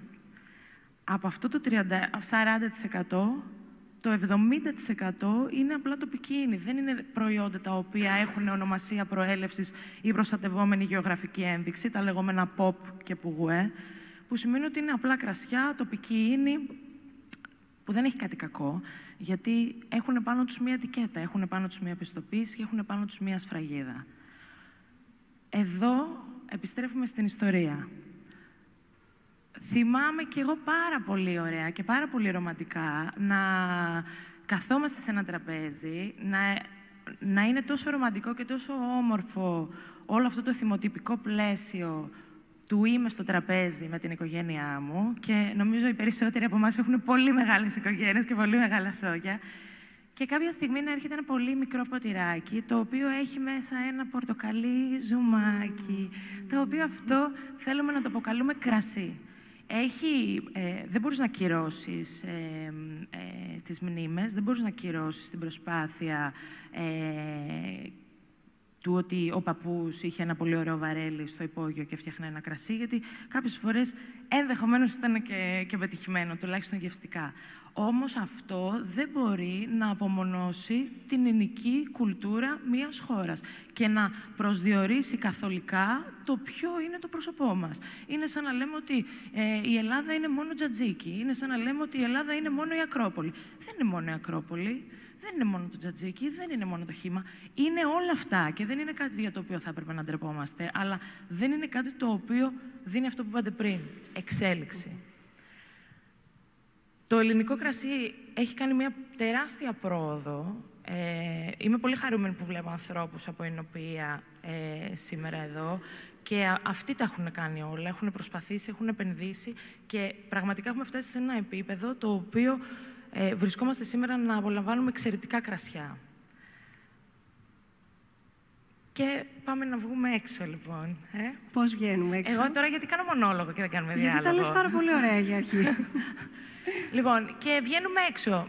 Ε, θα το επιβεβαιώσει η Εφη αυτό ότι έχουν γίνει τα τελευταία 10-15 χρόνια, συζητούσαμε πολλές ενέργειες, πολλές δράσεις. Ίσως υπάρχει μία... Ε, θα μπορούσαμε να έχουμε έναν αντίλογο στον εάν όλες αυτές οι επενδύσεις έπρεπε να γίνουν, ήταν το timing ενδεχομένως να γίνουν. Η δική μου προσωπική τοποθέτηση έχει να κάνει με το εξής. Ε, πολλές φορές ε, λέμε πώς είμαστε έξω, πώς είμαστε στο εξωτερικό, τι εικόνα έχουμε, κάνει εξαγωγή στο ελληνικό κρασί. Ε, γιατί δεν στεκόμαστε ποτέ στην ε, ε, εσωτερική αγορά; Δηλαδή, δεν, θα δεν πρέπει να φτιάξουμε πρώτα το πρόσωπο, την εικόνα, την τοποθέτηση εδώ μέσα και να έχουμε συμφωνήσει όλοι και να έχουμε μία ε, σύμπνοια ε, απόψεων, τοποθέτησης και να πούμε, ωραία, τώρα είμαστε έτοιμοι, το έχουμε κάνει μέσα στο σπίτι μας και πάμε να βγούμε έξω. Γιατί αν είμαστε όλοι μαζί, και ίσως αυτό είναι και το αγκάθι, γιατί κλαδικά έχουν γίνει προσπάθειες, αλλά βλέπεις να γίνονται λίγο άγαρμπες κινήσεις και λίγο άναρθρες ε, τοποθετήσεις από παραγωγούς οι οποίοι φυσικά προσπαθούν να προωθήσουν το προϊόν τους και να προστατέψουν και να αναπτύξουν την επιχείρησή τους. Αλλά στο τέλος της ημέρας χάνουμε την ομόνια, χάνουμε αυτό που παιδιά πάμε μαζί. Αυτό είναι ένα πάρα πολύ σημαντικό για μένα κομμάτι. Ε, με αφορμή, ε, επειδή κάνετε την αναφορά στο Wine in the City και δεν θέλω καθόλου να σας κουράσω, είναι ένα project που έχουμε κάνει με ένα συνεργάτη, το Θοδωρή το Λέλεκα, ε, και αφορά στην ουσία την ένωση του επώνυμου εμφιαλωμένου ελληνικού κρασί, κρασιού με τα bars. Ε, η κεντρική ιδέα είναι ότι το κρασί μπορεί να είναι παντού. Είναι ένα αγαθό το οποίο θα το απολαύσεις σε ένα εστιατόριο και πλέον έχει κερδίσει το ρόλο του εκεί. Θα το απολαύσεις σε ένα wine bar που και αυτή, αυτό ήταν ένα τρομερό βήμα για την εξωστρέφεια του ελληνικού κρασιού. Ο άλλος έφευγε από τη δουλειά με τα, με τα τακούνια, με τα φορέματα, με την παντόφλα και πήγαινε και έπαιρνε ένα πολύ ωραίο κρασί σε μια πολύ ωραία τιμή. Λοιπόν, και λέμε τώρα γιατί να μην είναι και στα μπαρ; Αυτή είναι μια ιδιωτική πρωτοβουλία. Την είχα μοιραστεί με ε, τέλος πάντων μια ε, κυρία η οποία ήταν σε μια πολύ μεγάλη εταιρεία εινική, ε, επικεφαλής στο κομμάτι του marketing. Μετά από μια εβδομάδα με παίρνει ένα τηλέφωνο και μου λέει «Δεν μπορείς να πιστέψεις τι έγινε». Λέω «Τι». Μου λέει «Η ιδέα σας είναι το νέο ε, business plan της, ε, ε, των Wines of Portugal». Γιατί ή θεώρησαν ότι στην Πορτογαλία, από τη στιγμή που έχουν κάποια προϊόντα, τα οποία είναι, κρασιά τα οποία είναι σημακατατεθέν, σου λέει πρέπει να μάθουν πρώτα να τα πίνουν εδώ και μετά πρέπει να βγούμε και έξω. Και σε πιάνει λίγο μια μηχανία το να... Εδώ μόνο να πω ότι έχουμε περίπου 25 εκατομμύρια επισκέπτες κάθε χρόνο. Ποια είναι τα καινούρια στοιχεία; Σκεφτείτε όλοι αυτοί οι 25 εκατομμύρια επισκέπτες να είχαν ένα βίωμα αυθεντικής, γαστρονομικής και εινικής εμπειρίας εδώ, στη χώρα μας. Είναι αυτό που συζητούσαμε και έτσι όλο, όλο αυτό το διάστημα που προετοιμαζόμασταν για τη σημερινή μας συνάντηση. Αλλά ε, τι να το θέσω τώρα εγώ, αυτή, να θέσω αυτή τη σκέψη, αφού δεν υπάρχει το πλαίσιο, δεν υπάρχει καταγραφή της ελληνικής κουζίνας. Και το συζητούσα συγκεκριμένα με τον Λευτέρη τον Λαζάρου. Το είπε τώρα η Γιωβάνα, μίλησε για εινοτουρισμό. Εμείς προσπαθούσαμε να συζητήσουμε για γαστρονομικό τουρισμό. Ξέρετε τι μου θυμίζει κάθε καλοκαίρι. Αυτό το ανοίξαμε και σας περιμένουμε. Αυτό μου θυμίζει. Ανοίξαμε, σας περιμένουμε. Και ότι κάτσει. Είναι πάρα πολύ γνωστό σε όλους μας ότι το χήμα προϊόν κατέστρεψε την εθνική μας οικονομία. Και δεν είναι μόνο το κρασί. Γιατί το κρασί, όπως είπε, είναι η κατανάλωση αφορά, όσο, όσο μιλάω για την Ελλάδα, η κατανάλωση αφορά μόνο τις μεγάλες πόλεις και τα νησιά τα καλοκαίρια. Στις μικρές πόλεις η κατανάλωση του εμφιαλωμένου κρασιού είναι ανύπαρκτη. Και όχι μόνο είναι ανύπαρκτη. Έχουμε δει στα ψυγεία της, των αναψυκτικών να γεμίζουν μπουκάλια ανοιχτά, να τα κλείνουν με ένα αλουμινόχαρτο από πάνω για να τα έχουν δροσερά και έτοιμα και μην μου πείτε ότι αυτή είναι η εικόνα την έχω δει μόνο εγώ. Όλοι την έχουμε δει. Από ασκό 20 λίτρο γεμίζουμε για να πουλήσουμε στον καταναλωτή κρασί. Και δεν είναι μόνο το κρασί. Πάμε στα αποστάγματα. Σε πόσες μικρές πόλεις έχετε γευτεί εμφιαλωμένο τσίπουρο; Έχετε ζητήσει και σε έχουν φέρει. Έχω στήσει άπειρους καυγάδες. Και σε μεγάλα ξενοδοχεία της Αθήνας. Που βλέπω βουίσκι, βλέπω βότκες, μπακάρδι και όλα αυτά και δεν βλέπω ένα τσίπουρο. Στα Τρίκαλα, λέει ο Δήμαρχος Τρικαίων εκεί. Μας καλεί στα Να- Τρίκαλα να για κάνω μια φιαλωμένο ερώτηση. τσίπουρο. Στα Τρίκαλα να πάμε, τα αλλά και τρίκα- σε πολλά τα μαγαζιά των Τρίκαλα είναι Τρικάλων μπροστά γενικά παντού, πρέπει δουλεύει να το το πούμε χήμα. αυτό. Κάνετε Καλησπέρα ωραίο σας, κύριε τσίπουρο στα Δήμαρχε. Τρίκαλα, πάρα πολύ ωραίο, τα αγαπάω πολύ. Αγαπώ και τους παραγωγούς εκεί, αλλά σε πολλά μαγαζιά των Τρικάλων δουλεύει το τσίπουρο, το χήμα. Εκεί θα πρέπει να υπάρξει μια προστασία των παραγωγών. Γιατί είναι, εκεί γυρίζουμε πάλι. Στην προστασία των παραγωγών τώρα. Στην Ελλάδα είναι γνωστό ότι έχουμε μικρούς κλήρους. Δεν έχουμε μεγάλους κλήρους. Η Ελλάδα είναι μπουτίκ. Αυτό που πρέπει να παράξει είναι σφραγισμένο, επώνυμο και όχι απαραίτητα ακριβό, αλλά να φέρνει κέρδη. Εδώ πεθαίνει ο παππούς, έχει 50, χω- 50 στρέμματα, το μοιράζουν, το μοιράζουν σε πέντε αδέλφια, παίρνουν από δύο στρέμματα, μαλώνουν με τις μελιτζάνες και με τα στρέμματα, κλείνουν τα στρέμματα, σταματάει η παραγωγή. Αυτό γίνεται στην Ελλάδα. Εγώ θυμάμαι παιδάκι, σας το, σας το είπα και στη συνάντησή μας, όλο το εμπόριο γινόταν από τον Εύρο μέχρι την Καλαμάτα με το τρένο. Εμείς βγάλαμε τα τρένα, βάλαμε ταλίκες. Δρόμους δεν είχαμε όμως, βάλαμε ταλίκες. Πριν από πέντε μήνες, έξι έγινε ο δρόμος της Υπήρου. Φετάνεις από την Αθήνα στα Γιάννενα σε τρεις ή μισή ώρες. Πριν από αυτό το δρόμο ήθελες 7 ώρες, 6. Λοιπόν, δεν γίνεται η ανάπτυξη έτσι. Η ανάπτυξη την προγραμματίζεις. Και τώρα χαίρομαι που βλέπω εκεί το Δήμαρχο από τα Τρίκαλα. Έχετε κάνει μια εξαιρετική πόλη στα Τρίκαλα. Πραγματικά πολύ ωραία. Δύο-τρει φορές έχω επισκεφτεί τα Τρίκαλα και μου αρέσουν πάρα πολύ για αυτό που έχετε πετύχει και έχετε κάνει. Μπράβο σας. Πού είναι αυτά τα παραδείγματα όμως; Γιωβάνα, σε ευχαριστούμε πολύ. Και εγώ σας Θες να ευχαριστώ. συμπληρώσεις Θα κάτι; ήθελα να πω μόνο κάτι για το τέλος. Ε, μιας και το αναφέρει ο ΣΕΦ, ε, δεν είναι λίγες οι φορές που επισκεφτόμαστε χώρους οι οποίοι μπορεί να έχουν ένα εξαιρετικό φαγητό και το επίπεδο που έχουν στο κρασί δεν ανταποκρίνεται με αυτό το οποίο έχεις στο πιάτο σου. Ε, υπάρχουν τρεις γεύσεις και είναι πολύ καλό να το ακούσουμε όλο αυτό. Υπάρχει γεύση του φαγητού, υπάρχει γεύση του κρασιού και υπάρχει και η τρίτη γεύση, η οποία είναι το πάντρεμα αυτών των δύο. Δεν υπάρχει καλύτερο και πιο ιδανικό τέρι, είναι σαν να έχεις βρει το άλλο σου μισό σε αυτόν τον κόσμο, ε, από το πάντρεμα και την ένωση του φαγητού με το κρασί. Είναι πολύ σημαντικό να υπάρξει εκπαίδευση, μιας και αυτή ήταν και η αφετηρία της σημερινής μας κουβέντας, και ο, ο κόσμος να αρχίσει λίγο να μαθαίνει και να αρχίσουν να μαθαίνουν και οι άνθρωποι οι οποίοι διατηρούν επιχειρήσεις εστίασης και άνθρωποι που εργάζονται. Δεν πρέπει τίποτα να αφήνεται στην τύχη του και σιγά σιγά θα τα καταφέρουμε και θα κάνουμε όλα. Θα βοηθήσω και εγώ σε αυτή τη συνταγογράφηση, άμα μου επιτρέπετε, με πολύ μεγάλη χαρά. Σε ευχαριστούμε Σας ευχαριστώ πάρα και πολύ, εγώ. Γιωβάνα. Ευχαριστούμε πάρα πολύ τη Γιωβάνα Λίκου. Υπενθυμίζω σε όλους όσοι βρίσκεστε εδώ, ε, το ελληνικό κρασί ε, πάντα μας φέρνει πιο κοντά. Είναι αυτό που λέγαμε, σεφ, ότι λέμε με τους φίλους μας πάμε να πιούμε ένα κρασί. Δεν λέμε πάμε να φάμε ένα κεφτέ, όπως μου λέγατε. Εκεί καταλήγουμε. Θέλω να, να Ακούσει πολλούς πάμε να υπενθυμίσω- φάμε ένα κεφτέ. πάμε να πιούμε ποτήρι κρασί, λέμε όλοι. Θέλω να υπενθυμίσω ότι μπορείτε να συμμετέχετε στη συζήτησή μας, διάλογο κάνουμε, είτε να απευθύνετε κάποιο ερώτημα, είτε να πείτε την ε, τοποθέτησή σας. Και μικρόφωνο εδώ έχουμε την κυρία Βλαβιανού και βεβαίως όλοι όσοι μας παρακολουθείτε διαδικτυακά, αλλά και όσοι βρίσκεστε εδώ και ντρέπεστε ενδεχομένως, δεχόμαστε και από εσάς διαδικτυακά τα μηνύματα στο snf.org κάθετος questions που βρίσκεται το γλυκό. Ναι, που βρίσκεται αυτή τη στιγμή είναι λίγο μπερδεμένο. πολύ θα έλεγα. Κοίταξε, το, το γλυκό έχει αναπτυχθεί, όπως είπα προηγουμένως.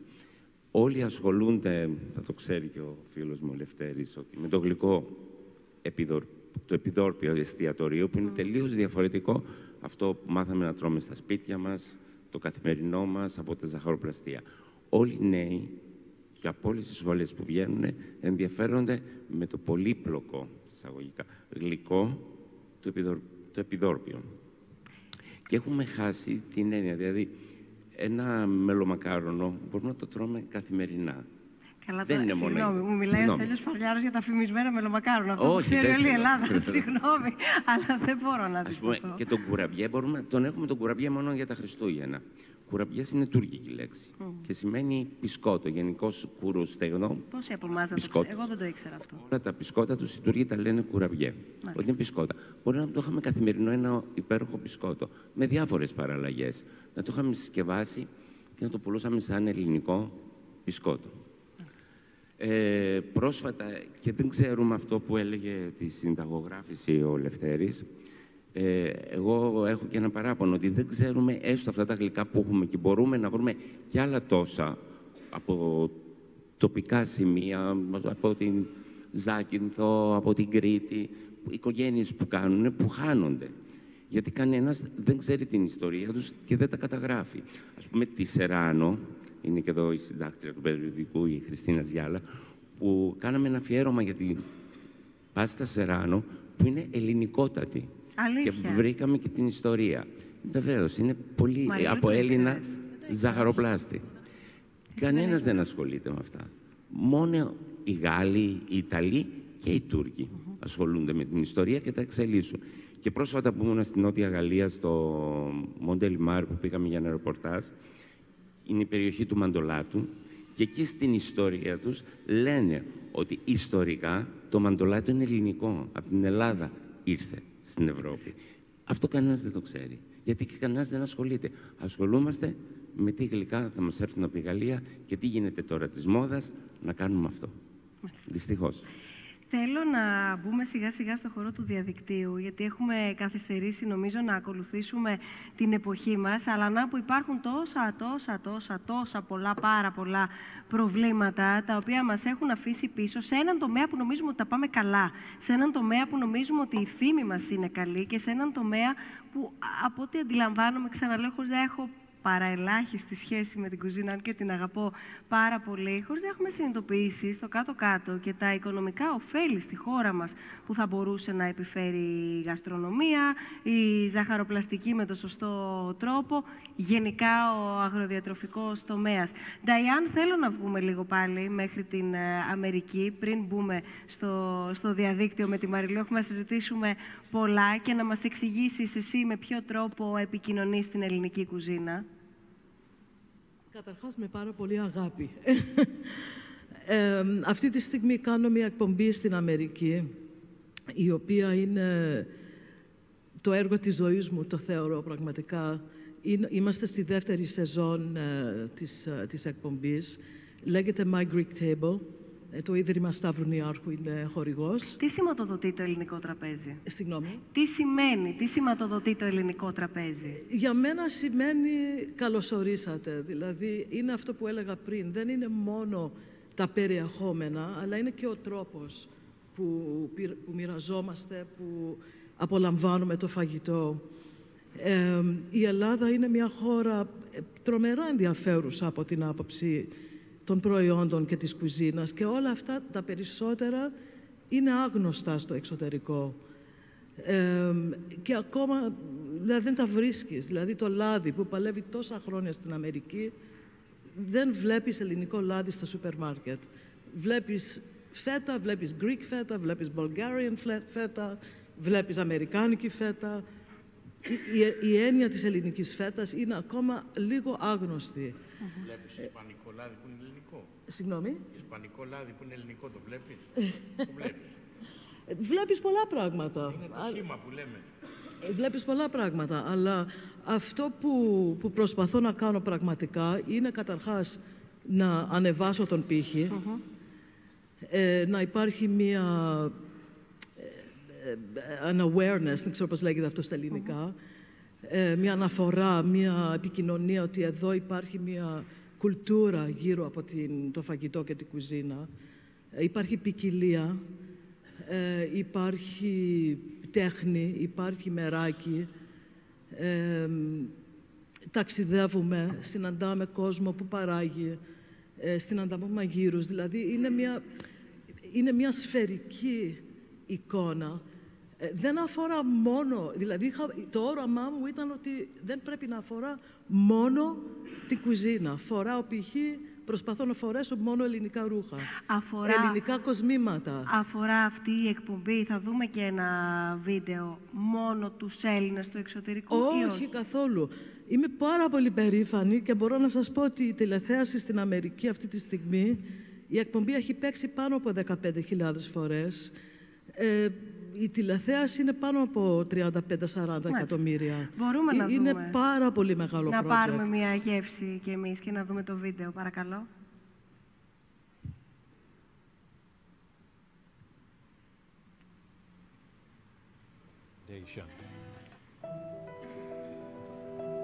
The birthplace of Western civilization.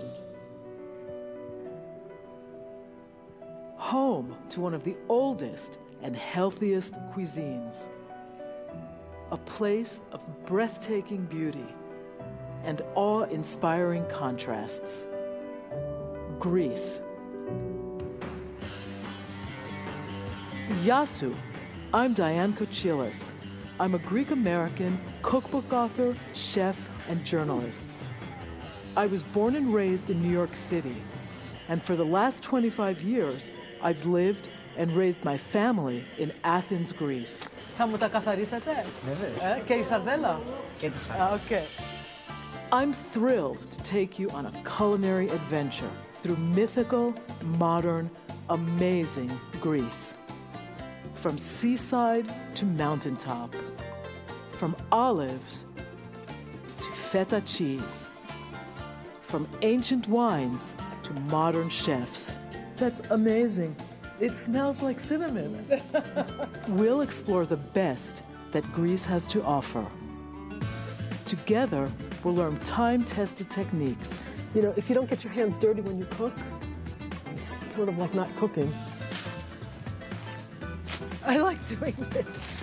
There's something very therapeutic about being out here early in the morning working on something natural that people have been doing for thousands of years in this part of the country. Meet fun-loving, passionate people. Yassas, ikanete. This is the local version of tragana. The typical Greek hospitality. This will become a meze. This is all volcanic soil, so the only thing that grows are capers. They're totally pure and totally wild. Will taste amazingly fresh ingredients. Okay, these are the tentacles. The best part, right? The best. All kids like that. Because they're they're a little bit crunchier. They're crunchier and they are more adventurous as they curl around. Cheers, everybody, Cheers. yashash. And of course, I'll show you some of my favorite, easy to make recipes. This is grease in a pot. it's so good. Look at this beauty. This is a feast of the senses. Mm.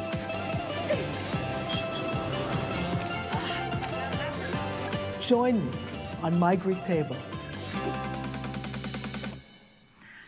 Αυτό είναι το ελληνικό τραπέζι, λοιπόν. Ε, θα επιστρέψω και πάλι στο γλυκό. Μας ρωτάει ένας ε, φίλος, εδώ βλέπω διαδικτυακά, αν τα γλυκά του κουταλιού είναι ελληνικά. Ε, ναι, κατ' εμένα και αυτό που έχω ψάξει να δω είναι ελληνικά τα γλυκά του κουταλιού. Και λυπάμαι σε πολλά μέρη που δεν στα σερβίρουν. Ή σε μια ταβέρνα, σε ένα... δεν είναι απαραίτητο. Ακόμη και σε ένα όμως, πολύ όπως καλό... είπε και ο Όχι, Σεφ, θα σε φας ένα πανακότο, καλό- θα φας- Ναι, σωστά, θα φας καρυδό, θα φας ε, τυραμισού, Τυραμισού. δεν θα φας μια καρυδόπιτα, δεν θα φας ένα Μανόφι. γαλακτομπούρεκο, γιατί το γαλακτομπούρεκο είναι ελληνικό, ούτε ανατολίτικο είναι, δεν είναι τουρκικό το γαλακτομπούρεκο, είναι ελληνικότατο. Και δεν το βρίσκεις που μπορεί με τις σημερινές τεχνικές, με τα σημερινές ε, ανέσεις που έχουμε, με την καλύτερη πρώτη ύλη που βρίσκουμε και τυποποιημένη, ε, μπορούμε να τα κάνουμε ακόμη καλύτερα και να τα εξελίσσουμε τα γλυκά και τα γλυκά του- του κουταλιού όταν γίνουν με λιγότερη ζάχαρη, με άλλη τεχνική και όχι όπως παλιά ας πούμε, τα βάζανε στον ασβέστη. Να τα σφαιρίζουμε με ένα γιαούρτι. Είναι υπέροχο επιδόρπιο. Και όπως έλεγα πριν, για τη Σεράνο έπρεπε σήμερα σαν ελληνικό γλυκός σοκολάτας να υπάρχει σε όλα τα ζαχαροπλαστεία ο καθένας να κάνει την παραλλαγή του. Κι όμως, αν ρωτήσετε ένα νέο ζαχαροπλάστη, δεν ξέρει ποια είναι η Σεράνο. Μάλιστα. Από την άλλη, στο φαγητό έχει μπουχτίσει ένας φίλος ή μία φίλη που μας στέλνει ένα μήνυμα και νομίζω θα ταυτιστούμε, προσωπικά θα ταυτιστώ με αυτό το μήνυμα, γιατί παντού παστίτσιο και μουσακά, δύο φαγητά, τα οποία μπορεί να είναι αγαπημένα, αλλά δεν ήταν πανελληνίως σώνη και ντε γνωστά μέσα σε όλα τα σπίτια, όμως είμαστε φημιζόμαστε. Και δεν είναι και πολύ ελληνικά. Ακριβώς. Έχει πάνω μια γαλλική μορνέ ή μπεσαμέλ, ανάλογα τι κάνει ο καθένας. Δεν, δεν είναι και αμυγός ελληνικά. Αυτή που θα την βρεις έξω είναι έτοιμη από σκόνη. Τέτοιου είδους σχόλια κάνουν οι χρήστες, ε, Μαριλού. Θέλω να πω, θα δεις να πηγαίνουν σε ένα εστιατόριο και πέρα από το σερβίτσιο, το πάρκινγκ, δεν ξέρω κι εγώ τι άλλο, ή το φαγητό αυτό καθ' αυτό, τη γεύση, εν πάση περιπτώσει, θα μας πεις περισσότερα, να παρατηρούν προβλήματα ταυτότητας.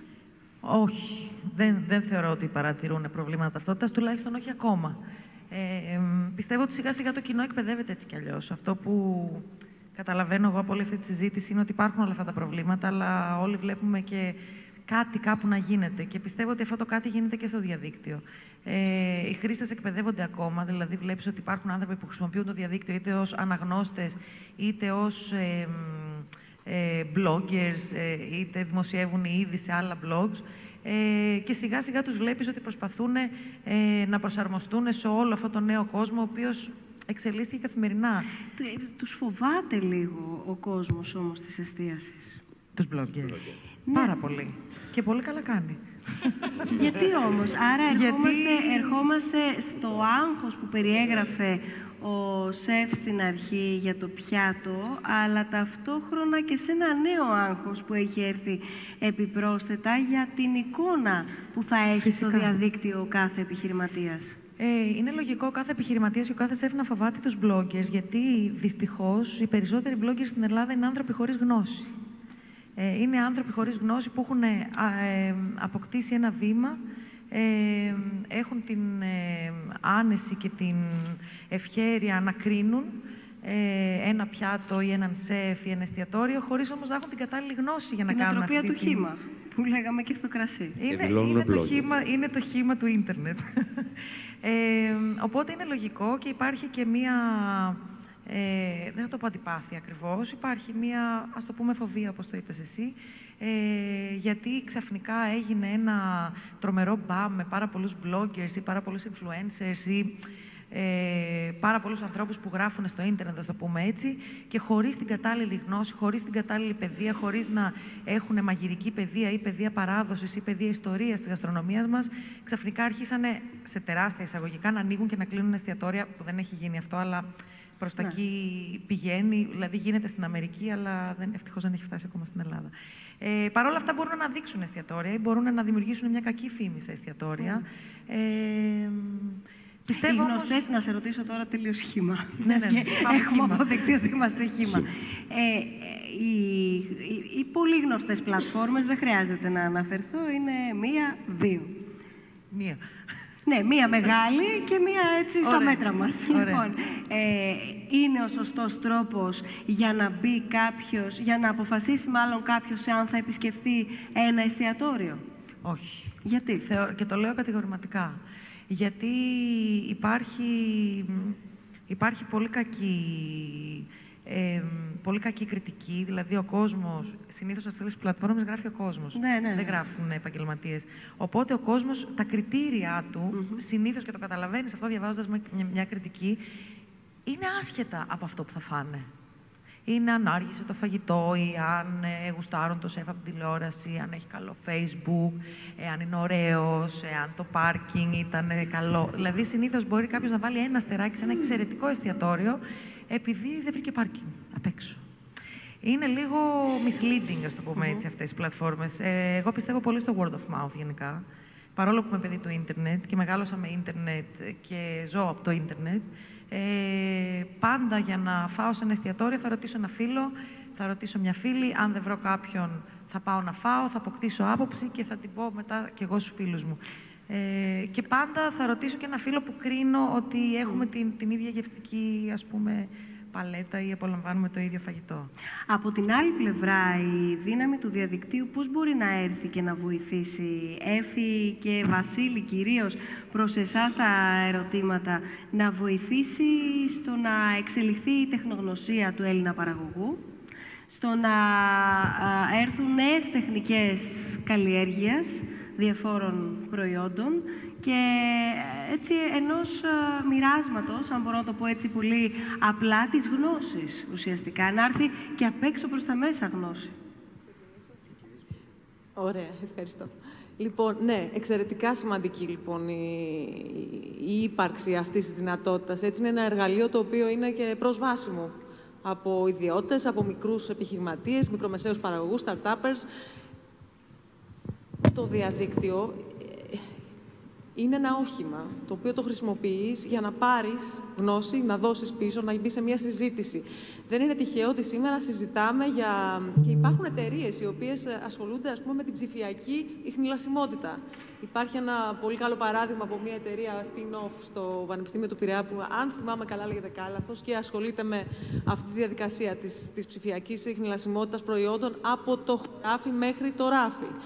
Ε, τις προάλλες, πολύ πρόσφατα, έμαθα για μια καταπληκτική εταιρεία η οποία εδρεύει στη Θεσσαλονίκη, ασχολείται μόνο με την αγορά της Αμερικής, Ελλήνων, ε, ε, ελληνικής ιδιοκτησίας και Ελλήνων ανθρώπων που εργάζονται, η οποία τι κάνει, εκμεταλλεύεται τη διαφορά ώρας Ελλάδας-Αμερικής και κάνει όλα τα logistics για μεγάλες αλυσίδες εστίασης. Δηλαδή κλείνει το εστιατόριο στην Αμερική την ώρα που εδώ πηγαίνουμε στη δουλειά. Και όλη η ελληνική ομάδα στην Ελλάδα, με προγραμματιστές κτλ., ασχολείται όλη την ημέρα για να ετοιμάσει το επόμενο πρωί να πάνε οι άνθρωποι στην Αμερική στη δουλειά τους, ο buyer, ο όποιος είναι υπεύθυνος για τις προμήθειες, και να έχει έτοιμο όλο το υλικό που χρειάζεται για να ξεκινήσει τη, τη δουλειά του. Mm Τεράστιες ευκαιρίες. Αυτό είναι και ένα μεγάλο κομμάτι του έργου του δικού μας, να μπορέσει μέσα από τις ε, τεχνολογίες, η δική μας δηλαδή η ομάδα, να, να είναι το όχημα μέσα από το οποίο θα έρθει καινούργια τεχνολογία, τεχνογνωσία, γνώση, εμπειρία στην Ελλάδα. Αλλά και θα βοηθήσει την, ε, ας το πούμε, δημιουργική ανταλλαγή απόψεων.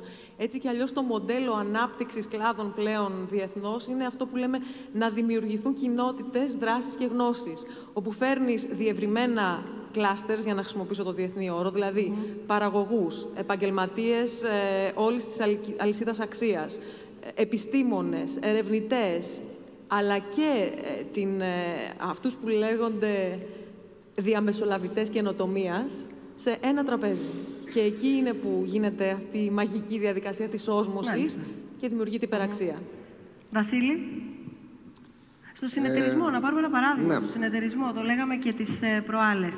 Υπάρχει έτσι στα χρόνια της κρίσης αυτή η αίσθηση ότι αρκετοί Έλληνες ε, και νέοι κυρίως επέστρεψαν ή πήγαν για πρώτη φορά στο, στο χωράφι. Το θέμα είναι εάν πήγαν εκπαιδευμένοι και εάν οι ήδη επαγγελματίες, καλλιεργητές, παραγωγοί, εσείς δηλαδή, εξελίσσεστε ναι. κατά την επαγγελματική σας σταδιοδρομία; Ε, ο κρόκος είναι μια εμπειρική καλλιέργεια, θα έλεγα. Δηλαδή δεν υπάρχουν πάρα πολλά συγγράμματα όσον αφορά πώς θα καλλιεργήσει το φυτό. Καταρχήν καλλιεργείται σε πολύ λίγες χώρες. Η Ελλάδα είναι η μεγαλύτερη χώρα στην Ευρώπη παραγωγός κρόκου. Ε, σαν συνεταιρισμός, ε, τι κάνουμε, βοηθάμε κυρίως τους παραγωγούς δίνοντας τεχνογνωσία και νέες μεθόδους όπου υπάρχει ε, ε, χώρος για να βελτιωθούν, αλλά συνήθως αυτό είναι σε μικρό βαθμό. Όπως είπα, η καλλιέργεια είναι εμπειρική, γίνεται, δηλαδή, εγώ και την καλλιέργεια έχω τα περισσότερα τα γνωρίζω από τους γονείς μου. Ήταν πολύ εύκολο για μένα να συνεχίσω την καλλιέργεια. Την έκανα αυτή τη δουλειά ουσιαστικά από μικρό παιδί. Απλά φτάνοντας σε μια ηλικία τη συνεχίζω και οι περισσότεροι πλέον νέοι που έχουν γυρίσει στην καλλιέργεια είναι κατά κάποιο τρόπο στην ε, ίδια κατάσταση με μένα. Ουσιαστικά ε, με την ανεργία που υπάρχει τα τελευταία χρόνια, πολλοί νέοι που έχουν σπουδάσει απλά έχουν επιστρέψει πάλι στην καλλιέργεια, μην βρίσκοντας διέξοδο αλλού. ένα περιθώριο εδώ όμως εκπαίδευσης και εξέλιξης. Εκπαιδεύονται, ε, έχει γίνει μια σημαντική δουλειά με εγχειρίδια ποιότητας και από το Τμήμα Χημίας στη Θεσσαλονίκη και από το Γεωπονικό Πανεπιστήμιο Αθηνών. Μας έχει βοηθήσει πάρα πολύ ε, όσον αφορά στην επεξεργασία του προϊόντος και αποτέλεσμα όλης αυτής της προσπάθειας ήταν να ανέβει πολύ η ποιότητα με, με τελικό αποτέλεσμα ο κρόκος από το 97 και μετά να μπει στα προστατευόμενα, σε, σαν προϊόν προστατευόμενης Ναι. ναι. ονομασίας προέλευσης. Ακριβώς λόγω της ανώτερης ποιότητας που είχε αποκτήσει τα προηγούμενα χρόνια με τις έρευνες που είχαν κατευθυνθεί από τα ελληνικά πανεπιστήμια. Ε, δεν ξέρω αν κάποιος άλλος θέλει να συμπληρώσει κάτι. Το όφελος μιας παραγωγής είναι η υπεραξία από τη μαγειρική. Εάν δεν το μαγειρέψεις, δεν του δίνεις υπεραξία. Αυτό είναι κάτι που πρέπει να το έχουν στο μυαλό τους η παραγωγή σε όλα τα επίπεδα. Όσες περισσότερες εφαρμογές διδάξεις στον κόσμο για το προϊόν σου, τόσο μεγαλύτερη γίνεται η αγορά και το κέρδος σου. Εμείς δεν το κάναμε ποτέ αυτό. Αυτό είναι το μεγάλο μας πρόβλημα. Συντεταγμένα τουλάχιστον ε, δεν έχει γίνει κάτι Πριν από πολύ λίγο, οργανωμένο. όταν μιλούσαμε για το χήμα προϊόν, γύρισε και μου είπε πολλές, ε, πολλές αγορές της Ισπανίας πουλάνε το δικό μας κρόκο για ισπανικό. Ακριβώς. Αυτή είναι, αυτά είναι τα τραγικά λάθη της χώρας μας. Μιας και αναφέρεστε σε αυτό, έχουμε δεχτεί όλα τα μηνύματα, πλην δύο ε, ερωτημάτων. Είναι εξαγριωμένοι εντός εισαγωγικών, ε, όσοι και όσοι μας παρακολουθούν και μας στέλνουν μήνυμα, γιατί τα έχουμε βάλει με το χήμα. Το χήμα είναι πιο οικονομικό, λένε, το χήμα είναι homemade, το χήμα έχει ταυτότητα. Διαβάζω ε, από όλα τα, τα μηνύματα παράλληλα και προσπαθώ έτσι να τα ομαδοποιήσω όλες αυτές τις, ε, ό- όλα αυτά όση ώρα σας, σας ακούμε. Και ε, ουσιαστικά το τυποποιημένο, λένε, μας το έφερε το εξωτερικό, δεν είναι δικό μας. Ωραία. Μπορώ να προσθέσω κάτι; Ως ε, γνήσια Αμερικανίδα που πιστεύει στην ελεύθερη αγορά, δεν νομίζω ότι είναι η θέση του κράτους, κατά, όχι, όχι, ολοκλη- ό- όχι εξ ολοκλήρου, αλλά δεν μπορεί το κράτος να ελέγχει εάν το φαγητό σου είναι ελληνικό ή δεν είναι, με, με, από τη δημιουργική άποψη. Το χήμα και το εμφιαλωμένο και το τυποποιη- τυποποιημένο προϊόν, κατά την δική μου άποψη, όλα χωράνε στην αγορά. Ο καταναλωτής θα κάνει την τελική επιλογή, δηλαδή, και είναι η δουλειά του παραγωγού, του, του, αν- του ανθρώπου που ασχολείται με το marketing, του εστιατόρα, να πείθει τον κόσμο ότι έχει να κερδίσει από το εμφιαλωμένο. Έχει, είναι πιο κερδοφόρα η τυποποιημένη, η τυποποιημένη φέτα, η τυπο- δηλαδή καταλαβαίνετε τι θέλω να πω. Είναι, ο καταναλωτής είναι εν τέλει ο τελικός κριτής. Εδώ πάντως βλέπουμε έναν ε, καταναλωτή ο οποίος ε, τσαντίζεται όταν τα βάζουμε με το χήμα και έναν καταναλωτή ο οποίος πέραν του οικονομικού, επειδή το επαναλαμβάνουν πάρα πολύ, το θεωρεί και στοιχείο της ταυτότητάς μας και θεωρεί, ξαναλέω, ξενόφερτο το τυποποιημένο. Μισό λεπτό για να λύσουμε παραξηγήσεις. το χήμα προϊόν κατέστρεψε την εθνική οικονομία. Αυτό είναι γεγονός. Δεν μπορεί κανείς να το αμφισβητήσει αυτό. Η έλλειψη φαντασίας κατέστρεψε την ελληνική οικονομία, όχι το χήμα. Λοιπόν, μισό λεπτό για να λύσουμε τις παραξηγήσεις. Ένα χήμα προϊόν μας τα αγοράζουν όλοι και το τυποποιούν. Ένα χήμα προϊόν δεν έχει σφραγίδα, δεν έχει ταυτότητα, δεν ξέρουμε από πού προέρχεται. Η χνολασιμότητα άκουσα τώρα. Άρα δεν γνωρίζουμε από πού είναι. Ό,τι έχει σφραγίδα έχει ευθύνη. Ό,τι δεν έχει, δεν έχει ευθύνη. Δηλαδή χήμα τσιγάρα θα καπνίζαν οι καπνιστές. Ρωτάω. Άρα γιατί χύμα λάδι, γιατί χύμα κρασί, γιατί χύμα όσπριο; Γιατί προϊόν χωρίς φραγίδα; Λέει όμως εδώ πέρα ένας φίλος ή μία φίλη ότι να πάρω το χήμα που το πιστεύω και εν πάση περιπτώσει θα μου κοστίσει λιγότερο και θα βάλω και όσο θέλω ή να πάρω το πανάκριβο ελληνικό λάδι που θα βάλω τρεις σταγόνες και από το κρασί θα μετρήσω το ποτήρι που θα πιω. Καταρχήν είμαστε μια ευτυχισμένη χώρα όσον αφορά το ελαιόλαδο. Παραμένει πάρα πολύ φθηνό. Και όταν μας βλέπουν οι ξένοι στη χρήση του ελαιολάδου, μας περνάνε για τρελούς. Άρα είμαστε ευτυχισμένοι. Μια βόλτα να πάρεις στην Εθνική Οδό, σε 300 εικονοστάσια που θα βρεις στον δρόμο, μπορεί να μαζέψεις 30 λίτρα. Να πω, να, να πω εδώ ένα ενδιαφέρον. Να πω μόνο ένα νούμερο, απλά για να καταλάβουμε τα μεγέθη, έτσι. Πόσα εκατομμύρια ευρώ χάνει η Ελλάδα από τις ε, χαμένες εξαγωγές ε, ελαιολάδου που γίνονται τώρα χήμα, 75% του εξαιρετικά παρθένου ελαιολάδου, φεύγει Μάλιστα. έξω. Πόσα, πόσα χάνουμε, έχει κανείς εικόνα; Πάνω από 240 εκατομμύρια ευρώ σε εξαγωγές. Θα μπορούσαμε να έχουμε δηλαδή, αυτό είναι ουσιαστικά το διπλάσιο από αυτό που παίρνουμε σήμερα ως, ως ποσό. Επίσης, να πω κάτι άλλο. Ε, τον ακούω αυτόν τον προβληματισμό πάρα πολλά χρόνια για το χήμα. Και αυτό συμβαίνει γιατί έχουμε μείνει σε μια εποχή του 60, όπου το χήμα ήταν του παππού, το αγνό, το ανώθευτο, το χωρίς χημικά. Σήμερα το χήμα, αν θέλουμε να μιλήσουμε ρεαλιστικά, είναι ακριβώς το αντίθετο. Είναι αυτό που δεν έχει ελεγχθεί, που μπορεί να είναι επιζήμιο για την υγεία, που μπορεί να μου κάνει κακό, που δεν το υπογράφει κανείς γιατί κανείς δεν φέρνει ευθύνη. Και να μην μπερδευόμαστε όταν μιλάμε για χήμα. Δεν μιλάμε για το ας πούμε, Ιταλική σχολής house wine, που σου λέει είναι του τάδε παραγωγού, τάδε vintage, το παρακάτω αμπελοτόπι, αλλά εγώ στο σερβίρω γιατί υπάρχει λόγος, είναι σε μια μεγαλύτερη, μεγαλύτερη συσκευασία.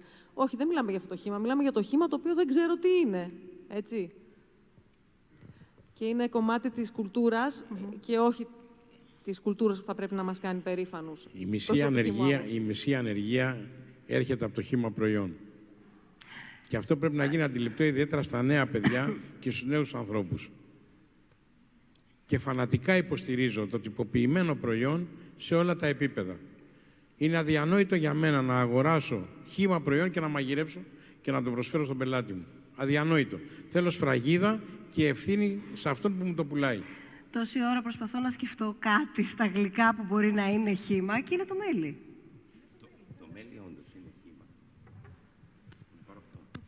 Ναι, το... είναι από τα λίγα και εγώ αυτό σκεφτόμουν. Είναι το μέλι, αλλά και αυτό ξέρεις τον παραγωγό έχει σφραγίδα πάνω. που- Γιατί έχει και μικρές συσκευασίες. Άρα δεν είναι Οπότε είναι για, ίδια επαγγελματικό, για επαγγελματική χρήση, σαφώ είναι 20 κιλο, ας πούμε, το μέλι, αλλά είναι με σφραγίδα, ξέρεις και τον παραγωγό. Ε, άλλο προϊόν, χήμα, όχι. Παλιά, όταν ξεκίνησα τη ζαχαροπλαστική. Επειδή σε βλέπω και θέλεις και δεν κρατιέσαι, θες να μιλήσεις.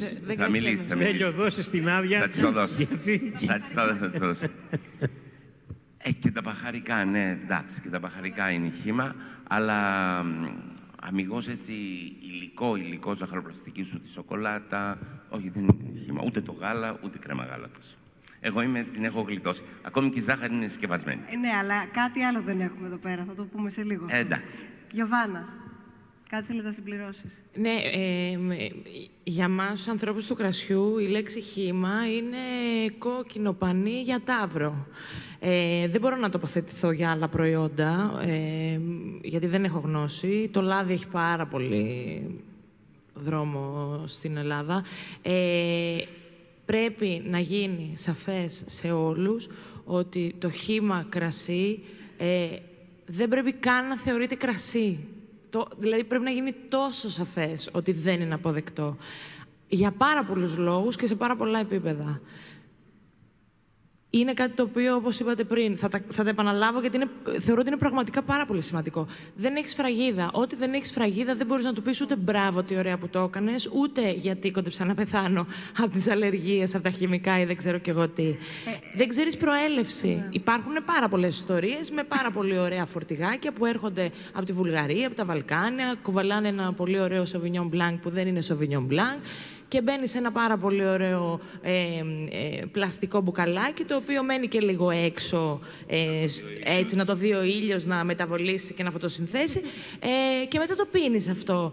Ε, δεν γίνεται. Και μετά η οικονομία. Είναι τραγικό. Εκεί όμως, για να μην είμαστε πολύ άδικοι, γιατί πάντοτε η τιμή ενός προϊόντος είναι Επηρεάζει. κριτήριο. Εδώ, ο, ο, συγγνώμη, γιατί έχει σημασία να ακούσουμε αυτό που θα πεις μεταξύ όλων των άλλων, γιατί εξακολουθούμε πραγματικά και δεχόμαστε πάρα πολλά ερωτήματα που επιμένουν στο οικονομικό. Μήπως το χήμα κρατάει τις τιμές χαμηλά, να γίνουμε πεινασμένοι αντί για άνεργοι. Δηλαδή βλέπουμε ότι υπάρχει ένα πολύ ε, φανατικό κοινό το οποίο στηρίζει το χήμα και ε, ένα συμπληρωματικό ερώτημα για να σε ακούσουμε, Γιωβάνα.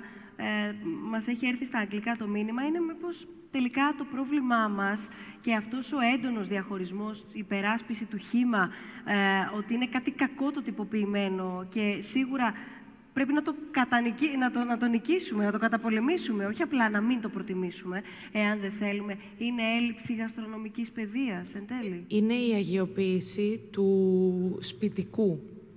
Από εκεί εγώ νομίζω ότι απορρέει. Έφτιαξε ο σεφ ένα πολύ ωραίο ε, μια πολύ ωραία σάλτσα, έφτιαξε μόνος του ένα τυρί, έφτιαξε ένα γάλα, ε, έφτιαξε εγώ ένα κρασί. Τι σημαίνει αυτό, έφτιαξε ένας μπάρμαν, ας πούμε, ένα σιρόπι. Πώς το έφτιαξες, από πού τι το έφτιαξες, γιατί το έφτιαξες; Είναι... Έχουμε δαιμονοποιήσει τα τυποποιημένα προϊόντα, γιατί με έναν τρόπο παρεμβάλλουν στην εμπειρία και στο ρομάτζο που μας χαρίζουν αυτές οι εικόνες δεν χάνουμε τις μνήμες μας, τον παππού με το βαρελάκι, το ρομαντισμό μας, την ιστορία μας, επειδή επιδιώκουμε να μην πιούμε οξυδωμένα, άρα αλλοιωμένα κρασιά. Επίσης, για να, για να μην μιλάω εγώ μόνο, ε, το θέμα της τιμής που είναι πάρα πολύ βασικό σε όλα τα προϊόντα, αλλά προκειμένου στο κρασί, εγώ νομίζω ότι αυτό είναι θέμα ενημέρωσης και γνώσης. Ε, θα, θα πω ένα, πολύ μικρό παράδειγμα. Έχω πάει το καλοκαίρι στην Αντίπαρο, παίρνω με ρίσκο ψυχής και φόβο ένα ποτήρι κρασί και το δοκιμάζω και αντιλαμβάνομαι ότι αυτό είναι ένα εμφιαλωμένο κρασί, δεν είναι χύμα. Λοιπόν, και λέω, τι είναι αυτό; Μου λέει, είναι το τάδε κρασί του τάδε παραγωγού. Επισκέφτηκα το ενωπείο αυτό, το οποίο βρίσκεται στην Εύβοια. Η τιμή αγοράς για ένα κατάστημα είναι στα 3,5 ευρώ. Μάλιστα. Εντάξει, το να θες να πάρεις 50 λεπτά τώρα το ένα λίτρο, ε, δεν ξέρω ρε παιδί μου, μάλλον θα το πουλάς 60 λεπτά. Αλλά δεν μου έχει συμβεί ποτέ. Αν έχει συμβεί σε κάποιον από εσάς, παρακαλώ να μας το πει. Λοιπόν, ε, αγιοποιώ το σπιτικό φαγητό ενάντια στη βιομηχανία, αλλά όχι το κρασί. Καταλήγει ένα ακόμα μήνυμα που έχει έρθει. Ε, για να συνεχίσουμε, γιατί πραγματικά το φαγητό, το ποτό, το γλυκό έχουν άπειρες διαστάσεις. Είναι δεδομένο, πρέπει να σας πω ότι καθώς σχεδιάζαμε και μόνο αποτελούσε σκέψη και πεδίο εργασίας μαζί με τη Λένια Βλαβιανού, πριν καν αρχίσουμε να συνομιλούμε και με τους ε, προσκεκλημένους μας σήμερα εδώ, αποφασίσαμε ότι θα υπάρξει και ένα δεύτερο μέρος για το φαγητό, γιατί είναι πάρα πολύ μεγάλες οι πτυχές και οι διαστάσεις. Ένα τεράστιο κεφάλαιο, οι διατροφικές συνήθειες καταρχάς. Τα πρότυπα, τι γίνεται εδώ. Η χώρα μας έχει πάρα πολύ αρνητικά ποσοστά, δυστυχώς, λόγω της πάρα πολύ κακής διατροφής, παρά το γεγονός ότι έχουμε όλα αυτά τα καλά, για τα οποία τόση ώρα συζητάμε πώς μάλλον τα κακοδιαχειριζόμαστε. Εγώ θέλω να επιστρέψω όμως σε ένα πάρα πολύ ωραίο τραπέζι, είτε οικογενειακό, στο στοιχείο της επικοινωνίας που λέγατε πριν. Ένα οικογενειακό τραπέζι που φάγαμε όλοι, ήπιαμε, εν πάση περιπτώσει, ό,τι κρασί ήπιαμε, επικοινωνήσαμε, γελάσαμε, σε ένα φιλικό τραπέζι, σε ένα εταιρικό τραπέζι, σε ένα γαμήλιο τραπέζι που φάγανε όλοι οι φίλοι και οι συγγενείς και αφού χορτάσαμε, αφού ήπιαμε, αφού ξεδώσαμε, εκτονωθήκαμε, περίσεψε ένα μέρος φαγητού. Μας νοιάζει, εμείς χορτάσαμε. Μας νοιάζει. Θέλω, θέλω να, να ακούσουμε την κυρία Χωραφά που είναι μαζί μας. Η κυρία Χωραφά είναι εκπρόσωπος της πολύ γνωστής μη κερδοσκοπικής οργάνωσης Μπορούμε, που ασχολείστε κυρία Χωραφά με την καταπολέμηση. Αν θέλετε και εσείς να έρθετε εδώ κοντά μας. Δεν θα το αποφύγω. Όχι. Έκανε την αρχή η ναι. Γιωβάνα. να, να δούμε πώς ακριβώς ε, λειτουργεί αυτό το δίκτυο. Αν είναι στην κουλτούρα μας το να φροντίζουμε να μην σπαταλάμε το, το φαγητό και πώς έρχεστε εσείς κυριολεκτικά και δεν αφήνετε τίποτα να πάει χαμένο από το χωράφι, το δικό μας τραπέζι στο σπίτι, μέχρι τη βιομηχανία των τροφίμων.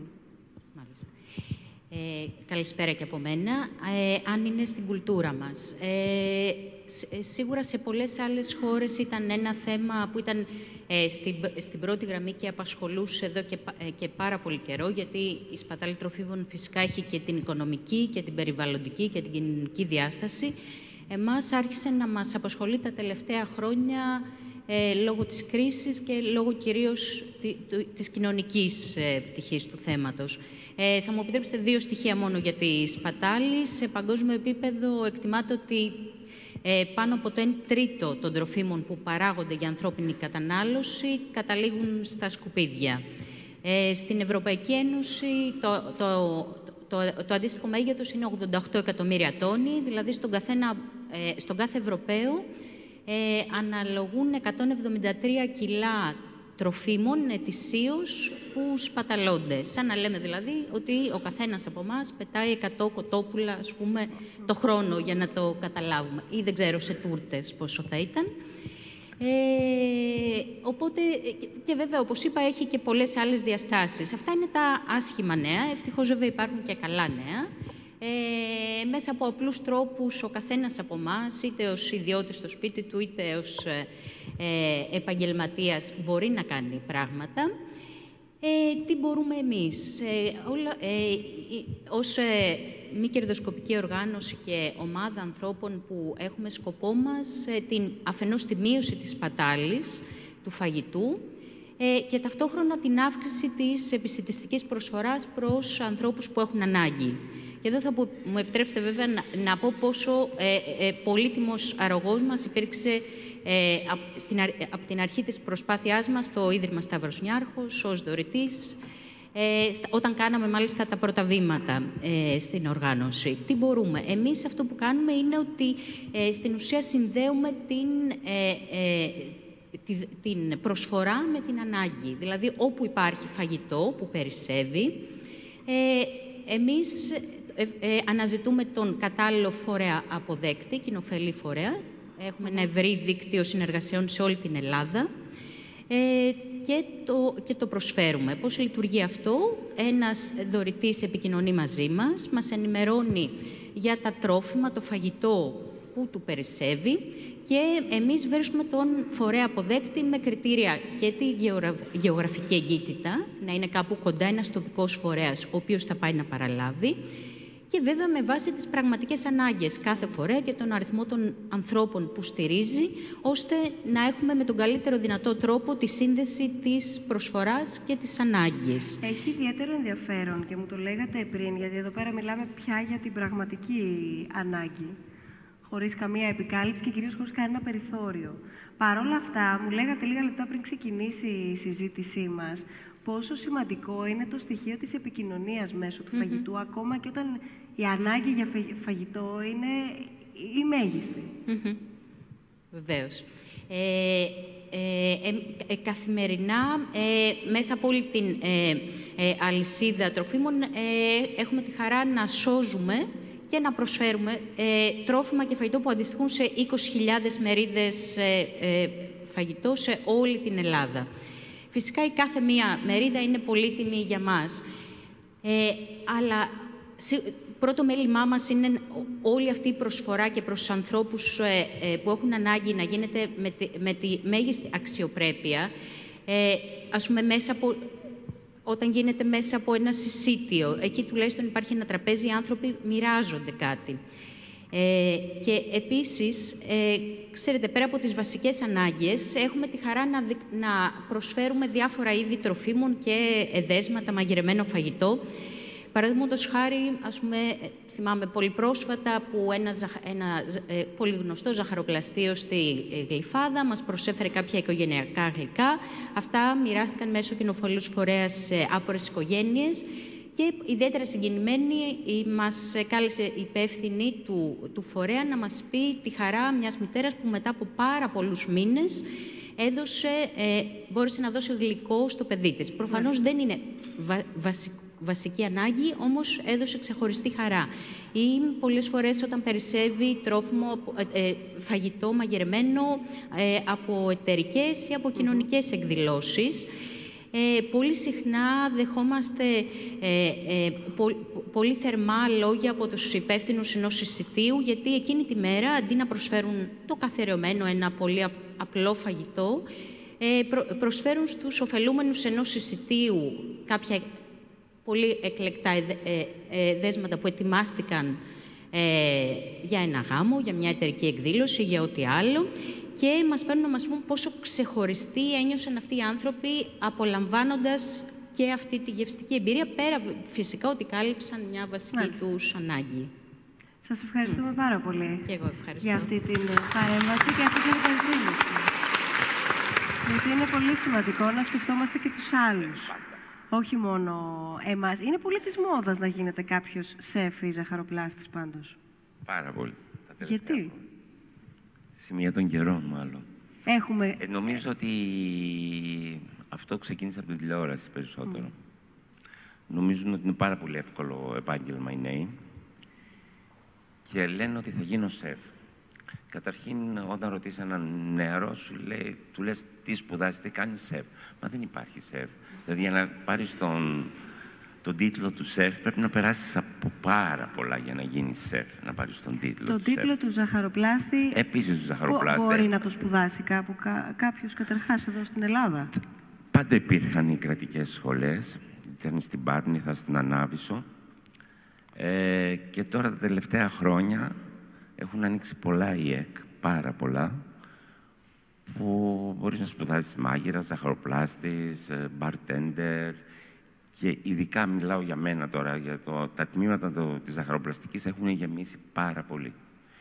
Που είναι κοπέλες, αγόρια, μεγαλύτεροι, μικρότεροι, ε, και απορώ τι μαθαίνουνε, γιατί οι σχολές δυστυχώς είναι η ΕΚ, δεν έχουν έλεγχο από το κρατικό φορέα, ε, δίνουν ένα χαρτί στα παιδιά, αλλά δεν έχουν καμία υποδομή, ακόμη υλικά δεν έχουν. Γιατί τυχαίνει δύο-τρεις φορές έχω πάει σε σχολές και έχω κάνει σεμινάρια και τα έχω ζήσει. Στο Και είναι λυπηρό, είναι λυπηρό. Στο εξωτερικό; Καμία σχέση. Καμία σχέση.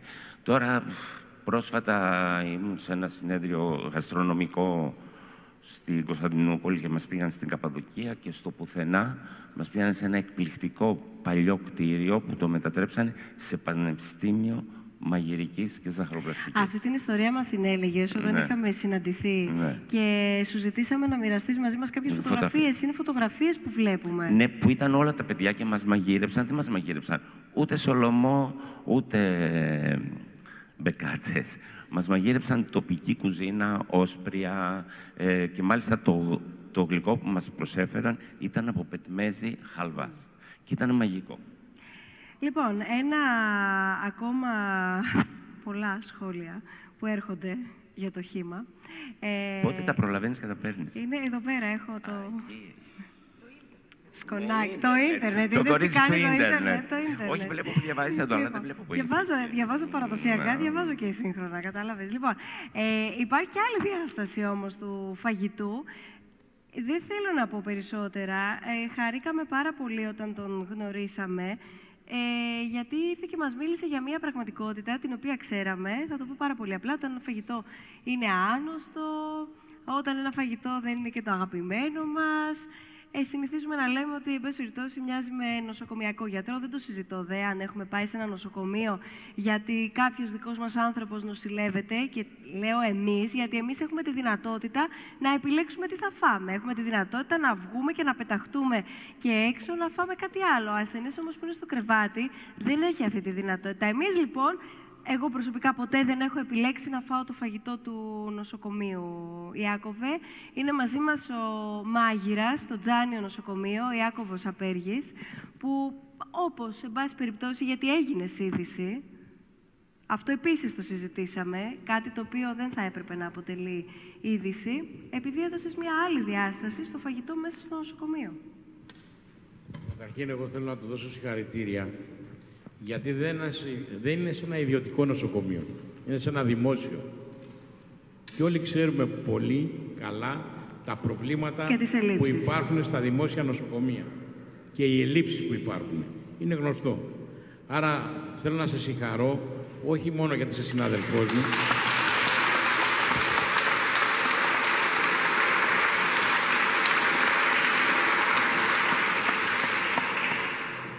γιατί έχεις δείξει με την ευαισθησία σου και με τη μαγειρική σου τέχνη ένα δικό σου άγγιγμα στους ασθενείς. Γιατί είναι πάρα πολύ σημαντικό για έναν άνθρωπο να βρίσκεται κοντά τους ακόμα και στα τελευταία στάδια της ζωής τους και να τους κάνει αυτή την άχαρη τύχη τους έστω λίγο νόστιμη. Συγχαρητήρια. Καλησπέρα. Ε, Ευχαριστώ που ήμουν πάρα πολύ εδώ. Ευχαριστώ πάρα πολύ για τα καλά σου λόγια. Ε, το παράξενο είναι ότι είναι σαν να μην υπάρχουμε στο νοσοκομείο. Δηλαδή, είμαστε ένα τμήμα το οποίο μπαίνουν, βγαίνουν όλοι ή θεωρούν ότι υπάρχει catering ή υπάρχουν ε, κάποιοι άνθρωποι οι οποίοι μπαίνουν το πρωί, φεύγουν το μεσημέρι, τους νοιάζει για τίποτα και για, για κανέναν. Ε, όταν ε, μέσα στο νοσοκομείο αλλάζουν τα μηχανήματα ε, και προοδεύουν, γιατί έτσι πρέπει να κάνουν, εμείς μένουμε στάσιμοι. Ευτυχώς έχουμε φύγει από το ξύλο, έχουμε ηλεκτρικό. Δεν ασχολείται κανείς και θεωρούν ότι δεν είναι απαραίτητο γιατί καλός ή κακός το φαγητό βγαίνει. Οι άνθρωποι που είναι πάνω και δεν μας έχουν επιλέξει και ένα χειρότερο τώρα πια δεν έχουν και τη δυνατότητα να τους φέρει κάποιος φαγητό από το σπίτι. Και όχι δεν έχουν φαγητό στο σπίτι, ίσως γιατί δεν έχουν ειστήριο να πάνε με το λεωφορείο στο σπίτι να τους φέρουν το φαγητό. Ακόμα χειρότερα. Άρα είναι άνθρωποι οι οποίοι πραγματικά το πια και μας χτυπάνε την πόρτα. Έχουν τύχει να με πάρουν τηλέφωνο άνθρωποι είναι, θα ήθελα λέει, να έρχομαι να τρώω στο νοσοκομείο. Ε, προσπαθούμε να δείξουμε ότι δεν χρειάζεται να δώσουν λεφτά στα νοσοκομεία στο φαγητό. Με το ήδη παρόν φαγητό, με ένα ψάρι που να βγάλεις πέντε διαφορετικά φαγητά. Ουσιαστικά είναι σαν να έχεις τέσσερα ρούχα στην τουλάπα και να τα φορεί διαφορετικά. Αλλά να χαίρεσαι κάθε μέρα ότι φοράς ένα διαφορετικό ρούχο. Χωρίς να επιβαρύνουμε και να δώσουμε τη δικαιολογία σε κάποιον από το κράτος ή οτιδήποτε για να πει ότι ξέρεις κάτι, μα τι μου λες τώρα; Δεν βλέπεις τι γίνεται, δεν έχουν σύρικε, δεν έχουν οτιδήποτε. Το φαγητό έχουν γίνει πολέμοι γι' αυτό. Έχουν σκοτωθεί άνθρωποι, έχουν και τα πάντα. Δεν μπορεί να το στερήσει από έναν άνθρωπο που δεν σε έχει επιλέξει και το χειρότερο δεν μπορεί να το διεκδικήσει. Είναι άδικο. Δεν μπορεί να λε έναν άνθρωπο, θα φας αυτό που θέλω εγώ γιατί το θέλω εγώ. Δεν γίνεται έτσι. Πρέπει να καταλαβαίνεις ότι πάνω είναι κάποιοι άνθρωποι και πολλές φορές μόνοι τους. Χωρίς κανέναν, χωρίς να τους πιάσει το πιάτο και να τους το δώσει μπροστά τους. Χωρίς να, να, το, να το βλέπουν δίπλα και να μην μπορούν να κάνουν κάτι. Δεν μπορείς ξαφνικά αυτό το πράγμα να το περνάς έτσι. Και είναι φοβερό. Συζητάμε για νοσοκομιακό φαγητό το 2018 και γελάμε. Είναι αστείο. Δηλαδή, σαν να λέμε ότι κοίτα, ξέρουμε ότι γίνεται, αλλά δεν μας νοιάζει. Α τρώνε σαβούρα. Είναι φοβερό πράγμα. Δηλαδή, δεν κάνει κανείς τίποτα γι' αυτό. Και έρχεται ένας και σου λέει: Δεν κάνω τίποτα φοβερό. Απλά κάποια στιγμή, επειδή είχα τη μητέρα μου και πέθανε στα νοσοκομεία μέσα, ότι ξέρεις κάτι, δεν μπορείς να συμπεριφέρεσαι έτσι. Πάρα αυτό το, το πιάτο και κάτι διαφορετικό. Υπάρχουν παιδάκια. Γλυκό Χριστούγεννα και Πάσχα. Εντάξει, το συζητάμε. Τώρα είναι. Και όμως και εκεί υπάρχει μια λύση. Έχουμε την κρέμα και το ζελέ. Αν τα ενώσεις αυτά τα δύο είναι γλυκό ψυγείου. Ένα έτσι κάνεις το δαχτυλάκι σου μέσα, φεύγεις ο ζελές, το βάζεις πάνω από την κρέμα. Ε, μπορείς να βάλεις λίγο φρυγανιά στη μέση να το κάνεις ακόμα πιο. Δεν χρειάζεται να δώσουμε πολλά. Απλά κάπου είχαμε κάτσει και καθόμαστε καλά σε αυτό το πράγμα. Είμαι μάγειρας και χαίρομαι που είμαι μάγειρας. Και δεν μου το στερήσει κανείς αυτό το δικαίωμα να το χαίρομαι, να το πενεύομαι. Και όχι επειδή είμαι σε ένα νοσοκομείο να μην μπορώ να κάτσω δίπλα στον κύριο Στέλιο, στον κύριο Λαζάρο, στον οποιοδήποτε. Όχι, προσφέρω κι εγώ κάτι. Αλλά θέλω να προσφέρω πρώτα σαν άνθρωπος. Αυτό με καίει, αυτό με προβληματίζει και θέλω να μου δώσουν σημασία εμένα, γιατί δεν μπορεί σήμερα να μην μπορώ να κάνω πράγματα το 2018 γιατί δεν έχω τα μηχανήματα ή γιατί προσπαθούν να με πείσουν ότι ένας αξιονικός τομογράφος είναι πιο σημαντικός. Είναι πάρα πολύ σημαντικός. Αλλά υπάρχουν κάποιες μέρες που περνάνε πολύ δύσκολα για κάποιους ανθρώπους και τις περιμένουμε υπομονή πότε θα έρθει να κάνουν την αξιονική να φύγουν, να πάνε σπίτι να φάνε πια το φαγητό. Είναι άδικο. Και το κόστος είναι μηδαμινό για να φτιάξουμε την κουζίνα σε σχέση με, το, με ένα άλλο μηχάνημα. Είναι πολύ άσχημο. Έχει κατέβει ασθενή και σου λέει: Ξέρεις κάτι, σήμερα έφαγα αυτό το φαγητό. Το ευχαριστήθηκα όχι από μένα και από τους συναδέλφους μου και από πολλούς άλλους μάγειρες που προφανώς είναι πολύ πιο ικανοί από μένα. Θέλει απλά να κάτσεις και να ασχοληθείς, να μην σπαταλήσεις ούτε χρόνο ούτε χρήμα. Απλά να πεις ότι εδώ είναι ένας ρόλος και πρέπει να το κάνω καλά. Γιατροί, άλλοι δικημένοι πολλές φορές. Και αυτοί γιατί έχουν, πρέπει να καταλάβουν κάτι. Είναι μια λυσίδα. Και πρέπει όλοι οι κρίκοι να είναι καλά. Δεν μπορεί να λες ότι με ρωτάνε πολύ, ε, εντάξει, στου γιατρού που είμαστε ασθενείς. Μα ο γιατρός κοιτά τον ασθενή. Φανταστείτε έναν γιατρό πεινασμένο, δυσαρεστημένο ή που έχει πάει να φάει από, το, από την καντίνα. Δεν είναι άδικο. Που μπορεί και αυτός ο γιατρός να είναι το παιδί μας, που το έχουμε σπουδάσει για να γίνει γιατρός. Και ξαφνικά, επειδή είναι γιατρός, του λέμε ότι εντάξει, δεν μας ενδιαφέρει πια, έχεις γίνει γιατρός. Δεν μπορούμε να παίζουμε τις ψυχές των ανθρώπων, όποιες και να είναι αυτές.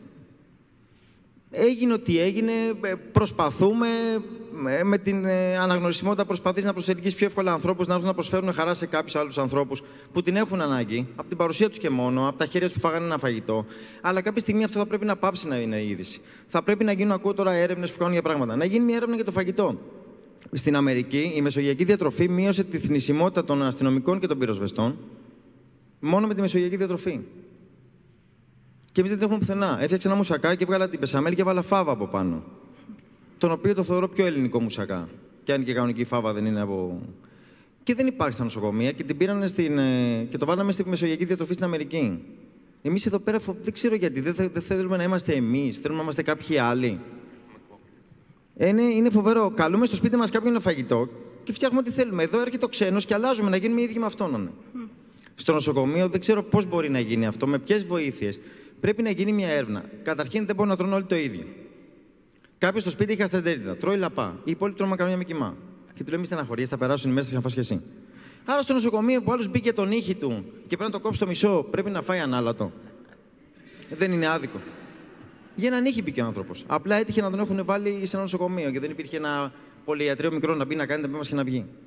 Είναι άδικο να είναι ο άλλος καρδιοπαθής, που ο Μουσακάς με φάβα κάνει τους καρδιοπαθείς και τους διαβητικούς, και το χαίρομαι αυτό το πράγμα, ε, να μπαίνει μέσα ο καρδιοπαθής και να του λένε Δεν μπορεί να φας τυρί τριμμένο. Λες και δεν υπάρχουν τυριά που να είναι κάπως κοντά στη διατροφή του και να είναι κάποια γραμμάρια που μπορεί να τα φάει και να ευχαριστηθεί ο άνθρωπος. Να κάνει την κίνηση έστω να το ευχαριστηθεί, ρε παιδί μου, ότι από πάνω έχει τυρί τριμμένο. Δεν μπορεί να είναι άνθρωποι να μην είναι ενημερωμένοι. Μου ήρθε μια φορά ένας που έχει με το έντερο πρόβλημα και μου λέει μου δίνουν σούπες. Ο άνθρωπος τρελάθηκε. Του δίνανε σούπες. Δηλαδή πήγε καλό και θα έβγαινε. Και μου λέει: Μπορούμε να κάνουμε κάτι. Έχουμε μήλα με τις εποχές που ξέρετε εσεί τώρα καλύτερα ότι είναι εποχές που τα φρούτα πια στο νοσοκομείο και δεν κάνουμε κανένα γλυκό. Και ένα άλλο φοβερό, θα σας μιλήσω για τα άτομα. Έχουμε πρόβλημα στα άτομα. Θα μου πεις τώρα ποιος δεν έχει πρόβλημα στα άτομα. Έγινε διαγωνισμός να φέρουν ανθρώπους. Το κριτήριο για να έρθουν στην κουζίνα αυτοί οι άνθρωποι να δουλέψουν ήταν όσο γίνεται να έχουν μεγαλύτερο ποσοστό αναπηρίας. Λες και τους βάλανε στο τηλεφωνείο να σηκώνουν τηλέφωνο. Δηλαδή, πάνω τους κάνεις ότι είναι χρήσιμοι και τους κάνεις να αισθάνονται τελικά άχρηστοι με την καλή είναι ότι του λες να σηκώσει αυτό και λέει δεν μπορώ. Γι' αυτό μας έχουν προφανώς. Και εγώ να έρχομαι στη δύσκολη θέση να βλέπω ένα παλικάρι που έχει έρθει για δουλειά και να σου λέει: Συγγνώμη, δεν μπορώ να το κάνω αυτό, γιατί έχω αυτό το πράγμα. Και τον έχουν φέρει για την κουζίνα να με βοηθήσει εμένα ή να κάνουμε μαζί μια καλύτερη, ένα καλύτερο φαγητό. Κάπως έτσι μας αντιμετωπίζουν. Δηλαδή είναι το θεωρώ άδικο. Θεωρώ ότι υπάρχουμε και πρέπει να υπάρχει λόγος να υπάρχουμε. Πρέπει να κάνουμε κάτι, πρέπει να αναλυθούν τα μηχανήματά μας. Γιατί καταρχήν θα κερδίσει το κράτος. Ανοίγω τι 6 ώρα το πρωί τα μάτια για να τα χρησιμοποιήσω σε 7. Ενώ είχα αέριο θα τα άνοιγα στις 6, θα τα χρησιμοποιήσω 6 και 5. Και θα ξανά σβήνα σε 6 και 10.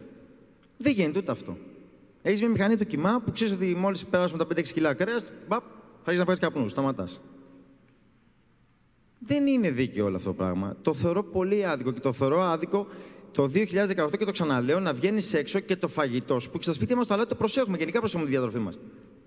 Να θες να παίζεις και να γελάς με το νοσοκομιακό φαγητό. Δηλαδή να δέχεσαι ότι η μάνα σου, ο πατέρας σου, ο συγγενής σου τρώεις κατά φαγητό. Χάλια φαγητό. Και να γελάς με αυτό, να είναι αστείο. Νοσοκομιακό φαγητό. Είναι πολύ άδικο θεωρώ αυτό το πράγμα. Και μπράβο μας το ανεχόμαστε. Είναι ένα απίστευτο. Δεν μπορούμε να το κάνουμε αυτό το πράγμα έτσι.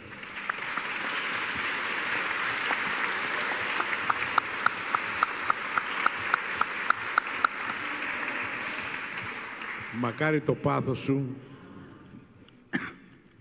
να γίνει μάθημα σε κάποιους που προφανώς θα μας ακούσουν διαδικτυακά και να έχεις μια σημαντική βοήθεια γιατί πραγματικά είναι κρίμα γιατί όλοι έχουμε άρρωστους ανθρώπους ή όλοι ζήσαμε την αρρώστια στα σπίτια μας. Και ο τρόπος και το πάθος σου που μας τα εξηγείς όλα αυτά Δηλαδή θυμάμαι στην τηλεφωνική επικοινωνία που είχαμε που σου άκουσα να βγάζεις ένα μεγάλο παράπονο ότι έχω δει πολλές δωρεές σε καρδιογράφους, σε αξονικούς τομογράφους, από ιδρύματα, από πλούσιους ανθρώπους. Δεν ήρθε κανείς να μου φέρει ένα τηγάνι, μια κατσαρόλα, να μπορώ να μαγειρέψω το φαγάκι. Είμαι σίγουρος, αυτό, είμαι σίγουρος ότι το πιο πιθανόν έχεις αλουμίνια ακόμα μέσα στην κουζίνα σου. Ναι, προ, ε, γενικά αυτό που έχουμε, έχουμε πολλές εικόνες γιατί έχουμε στο σταυρό μας κάθε μέρα να λειτουργούν τα μηχανήματα. Και ένα άλλο, πραγματικά έχουν έρθει δύο-τρει άνθρωποι που λένε, αλλά αυτό που λέτε κύριε Λάζα, δυστυχώς κανείς, και όταν ήρθα εντάξει εδώ Νιάρχος, ήρθαμε κολοτούπε, λέω πάμε στο ίδρυμα Νιάρχος, πάμε να φύγουμε με κάτι αυτά. Είναι πρόταση αυτή. Ε, είναι ότι δυστυχώς δεν μας υπολογίζουν πραγματικά. Είναι φοβερό. Είναι φοβερό.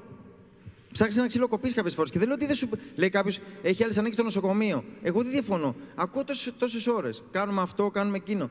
Εκεί δεν έχει έρθει κάποιος να πει τι μπορούμε να κάνουμε εκεί; Και όχι να κόναμε δάχτυλο και να λέμε είμαστε καλύτεροι εμείς ή οτιδήποτε. Πάντως, εγώ θέλω να ανταλλάξουμε τηλέφωνα, να δω τι μπορώ να κάνω από τη δική μου την πλευρά. Ε, θα πω κάτι χωρίς να είναι ο κύριος Παλαιάου και ο κύριος Λαζάρο τον έχουν γνωρίσει όλοι. Εγώ τους ξέρω από την τηλεόραση πιο πολύ. Είχα την τύχη πια να τους γνωρίζω κάποιες φορές και από κοντά. Με τον κύριο Λαζάρο βρεθήκαμε σε ένα ωραίο μέρος στην Κρήτη, σε ένα συνεταιρισμό γυναικών που κάναμε φαγητά. Και ειδηθήκαμε, με χαιρέτησε πάρα πολύ ωραία. Σας πληροφορώ ένα φοβερό πράγμα. Οι κύριοι αυτοί μου έχουν δώσει πιο εύκολα το χέρι τους από νέους σεφ όταν τους είπα ότι δουλεύω στο νοσοκομείο Μάγκερας. Μέχρι με έδειξε τηλεόραση, μου το δίνουν απλόχερα. Είναι φοβερό πράγμα. Και εκείνοι οι κύριοι, και τους έχω πετύχει και τους δύο εκτός, όχι τώρα που είναι οι κάμερες και αυτά, και μου έχουν πει: «Ναι, τι κάνεις; Ή ο κύριος Λαζόρ με αποκάλεσε συνάδελφο στην Κρήτη. Με αποκάλεσε συνάδελφο. Δεν το έχω ακούσει πολλές φορές αυτό. Κάποια κυρία μια φορά ξεκίνησε να λέω συνταγές και μόλις είπα που δουλεύω σταμάτησε. Μου λέει: Εντάξει, δεν χρειάζεται. Ξέρετε κάτι, καλός ή κακός, το νοσοκομείο ανήκει μέσα στο χώρο αυτών που γίνονται εγχειρήσεις, που υπάρχει οξονικός, μαγνητική, τα πάντα. Πρέπει να πάρω μία απόφαση. Ή θα λέμε ότι έχουμε φαγητό και θα δίνουμε στο φαγητό, στους ανθρώπους φαγητό ή να μην υπάρχουμε καθόλου. Και δεν λέω αυτό που λένε κάποιοι. Πολλοί με ρωτάνε, μου λέει catering δεν έχετε; Όχι, δεν έχουμε catering. Και μα να μην πει catering. Όχι, δεν έχω πρόβλημα με το catering, αλλά ρωτώ κάτι άλλο. Έχει κανείς catering στο σπίτι του; Μαγειρεύει γειτόνισσα για αυτόν; Εμείς γιατί να βάλουμε; Και αν γίνει κάτι, ποιος θα του μαγειρεύσει το ασθενή εκείνη τη στιγμή, αν κάτι τελαπάρει ή όπως βγάζει τα ταψιά ή οτιδήποτε. Γιατί να μην υπάρχει το φαγητό και να βγει στην ώρα του; Το ζήσαμε στους Ολυμπιακούς Αγώνες τι πάμε catering. Εγώ το σίγουρο δεν θα σταματήσω, γιατί έχω την τρέλα, γιατί το έχω υποσχεθεί στη μάνα μου και η μάνα μου δεν ζει να με δει, να με μαλώσει, δεν το έκανες. Άρα με παίρνει μεγάλη αξία για μένα. Ναι, γιατί πολλές φορές κάνουμε πράγματα σε αυτούς που υπάρχουν, ναι, γιατί μας βλέπουν και λες κάτι εδώ με βλέπει να το κάνω. Και γιατί θέλω πρώτα γιατί σέβομαι τον εαυτό μου και μεγαλώνω παιδιά και θέλω τα παιδιά μου να ντρέπονται για μένα. Να καλά. Σε ευχαριστούμε πάρα πολύ, Ιάκωβε. Να σε καλά. Δεν νομίζω να Ο θέλει. Ιάκωβος είναι επίσης, εκτός από μάγειρα στο Τζάνιο νοσοκομείο και καθηγητής στα ΙΕ Κόμηρος. Είναι στο χαμόγελο του παιδιού βασικά. Ένα άλλο κομμάτι. Είναι μαζί σου εδώ, μαθητής. Πήγα στο χαμόγελο του παιδιού πρώτη φορά σπίτι παιδιά του 2013 και τα χάσα. 25 παιδιά στο συγκεκριμένο σπίτι που ήμουνα να μπουν στη σειρά να πάρουν φαγητό. Αν το φαγητό τελείωνε, έπρεπε να περιμένεις να δεις αν θα φάει κάποιο άλλο να κάνει. Πήγα στους πρόσφυγες και λέω: Έχουμε τα πάντα. Αλλά έχουμε ένα πράγμα που δεν μπορούμε να αποβάλουμε. Τη μουρμούρα και την κλάψα. Έχουμε τα πάντα. Υπάρχουν παιδιά χωρίς γονείς. Υπάρχουν παιδιά συνόδευτα που έχουν από τον πόλεμο έρθει εδώ και δεν ξέρουν τι, να, τι θα κάνουν. Έχουμε τα χιλιαδιό. Έχουμε φαγητό και λέμε: ε, Μαγειρευτή σήμερα, έχω το χθεσινό. χθεσινό. Τα χιλιαδιό και τρογόμαστε συνέχεια. Πρέπει να πάθουμε για να μάθουμε. Εγώ έχω την τύχη, το λέω πραγματικά, να βλέπω ανθρώπους να είναι άρρωστοι και λέω την τύχη με ποια έννοια. Ότι παίρνω μαθήματα με τον πόνο των άλλων. Χωρίς να πονάω εγώ. Το μόνο που μπορώ να κάνω είναι να γίνω καλύτερος. Δεν μπορώ να κάνω κάτι άλλο. Ή να κλείσω τα μάτια και να συνεχίσω να κλαίγομαι. Αυτό.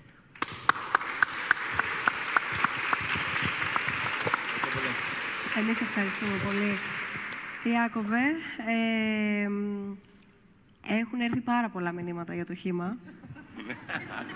Αλήθεια είναι αυτό. Ε, έχει έρθει όμως, ναι, τώρα, να φέρουμε το μικρόφωνο στον κύριο. Έχει έρθει η ώρα σιγά σιγά να ολοκληρώσουμε. Ήδη έχουμε ξεφύγει από το χρόνο μας και θέλουμε να ακούσουμε και τα δικά σας ερωτήματα. Να πω ότι δεν βρισκόμαστε τυχαία σήμερα σε αυτή την αίθουσα που για πρώτη φορά νομίζω ανοίγει. Είναι το επίπεδο 5α, έχει ξανανοίξει; Έχουν γίνει εκδηλώσεις. Όχι, δι- όχι δική μας. Ούτε εγώ είχα ξαναέρθει. Ε, είχα ακούσει ότι κάποια στιγμή στο Κέντρο Πολιτισμού Ίδρυμα Σταύρος Νιάρχος θα άνοιγε ένα εστιατόριο. Ε, άνοιξε, Εμείς. άνοιξε ο χώρος. λοιπόν, βάλαμε τα συστατικά, δεν ξέρω, τουλάχιστον ε, Μιλήσαμε από για αυτή τη συζήτηση. φαγητό. Έγινε μια συζήτηση για το φαγητό. Ελπίζω πραγματικά, γιατί έχει και εξαιρετική θέα και είναι σε αυτό το μαγικό σημείο, να δούμε πολύ γρήγορα να υπάρχει και εδώ πέρα το εστιατόριο για το οποίο και σχεδιάστηκε η, η αίθουσα. Σας ακούμε. Συγγνώμη για την παρέμβαση, αλλά πάνω σε αυτό ακριβώς για το Παρακαλώ, χήμα και την αυτό επιμονή δεν ξεκαθαρίσαμε κάτι πολύ σημαντικό. Εγώ με μια ομάδα φίλων έχουμε μια εταιρεία στο εξωτερικό, στην Ελβετία συγκεκριμένα, προωθούμε ελληνικό τρόφιμο. Το χήμα για το εξωτερικό δεν υπάρχει λέξη. Τέλος. Για την Ελλάδα, αν έχεις τον πατέρα σου όπως εγώ να κάνει τομάτε στο χωριό, ναι, φάτες σχήμα. Αν ένας συγγενής σου έχει τσίπουρο, ναι, θα το πιει. Είναι εδώ ο Δημήτρης από τα Τρίκαλα, ξέρει πολύ καλά τι σημαίνει αυτό. Λοιπόν, ό,τι και να λέμε, το σημαντικό είναι να διαχωρίσουμε πού απευθυνόμαστε. Η κυρία Λίκου, έχουμε μιλήσει ε, για το θέμα του κρασιού, για παράδειγμα. θα γίνω λίγο κακός, θα συμφωνήσω απόλυτα με τον κύριο Λαζάρου. Δεν υπάρχει καν η δυνατότητα του να προχωρήσουμε σαν χώρα έξω όταν δεν είναι καθετοποιημένα κάποια πράγματα. Όταν δεν υπάρχει το Greek Mediterranean Diet και όλοι μιλάνε μόνο για την Ιταλική κουζίνα, δεν μπορούμε να πάμε στο next step που λέμε. Και για να ολοκληρώσω, επειδή θα μακρηγορήσω χωρίς λόγο, θα πω το εξής σημαντικό. Δεν νοείται να συζητάμε για εξωτερικό και για πρόθεση ελληνικών τροφίμων όταν οι περισσότερες πρεσβείες στο εξωτερικό δεν έχουν εμπορικό ακόλουθο. Μην κορεδευόμαστε, ρε παιδιά. Φτάνει πια. Αυτά. Δεν ξέρω αν θέλει κάποιος να τοποθετηθεί και βεβαίως αν θέλετε εδώ ο κύριος. Μισό δευτερόλεπτο να σας φέρουμε το μικρόφωνο μόνο, κύριε Κοστούλα.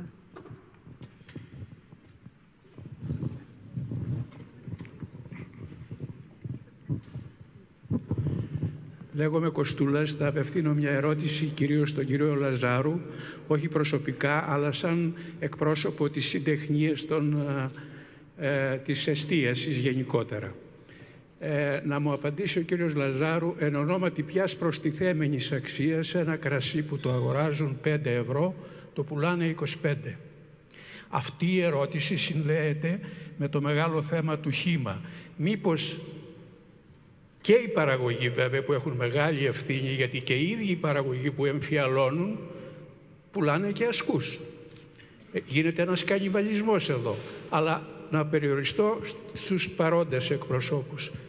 Γιατί κύριε Λαζάρου στερείτε από τον κόσμο να πιει και ένα δεύτερο μπουκάλι κρασί αν το πουλάγατε 15 ευρώ και όχι 25 και όταν φτάνει, έχει καταναλώσει το πρώτο μπουκάλι και θα ήθελε να πιει και ένα ποτηράκι ακόμα, σκέφτεται ότι θα πληρώσω άλλα 25 ευρώ.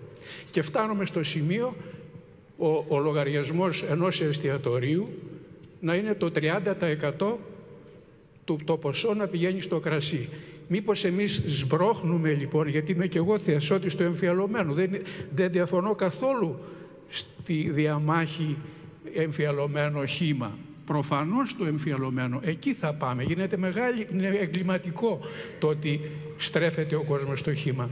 Μήπως λοιπόν πρέπει, μήπως εμείς σμπρώχνουμε λοιπόν, εμείς, εμείς βάζουμε τον εαυτό, βάζω τον εαυτό μέσα σε καταναλωτή, σμπρώχνουμε τον άνθρω, τους ανθρώπους, το, το, τον μέσο καταναλωτή στο χήμα όπως αποδεικνύεται και από τα σχόλια.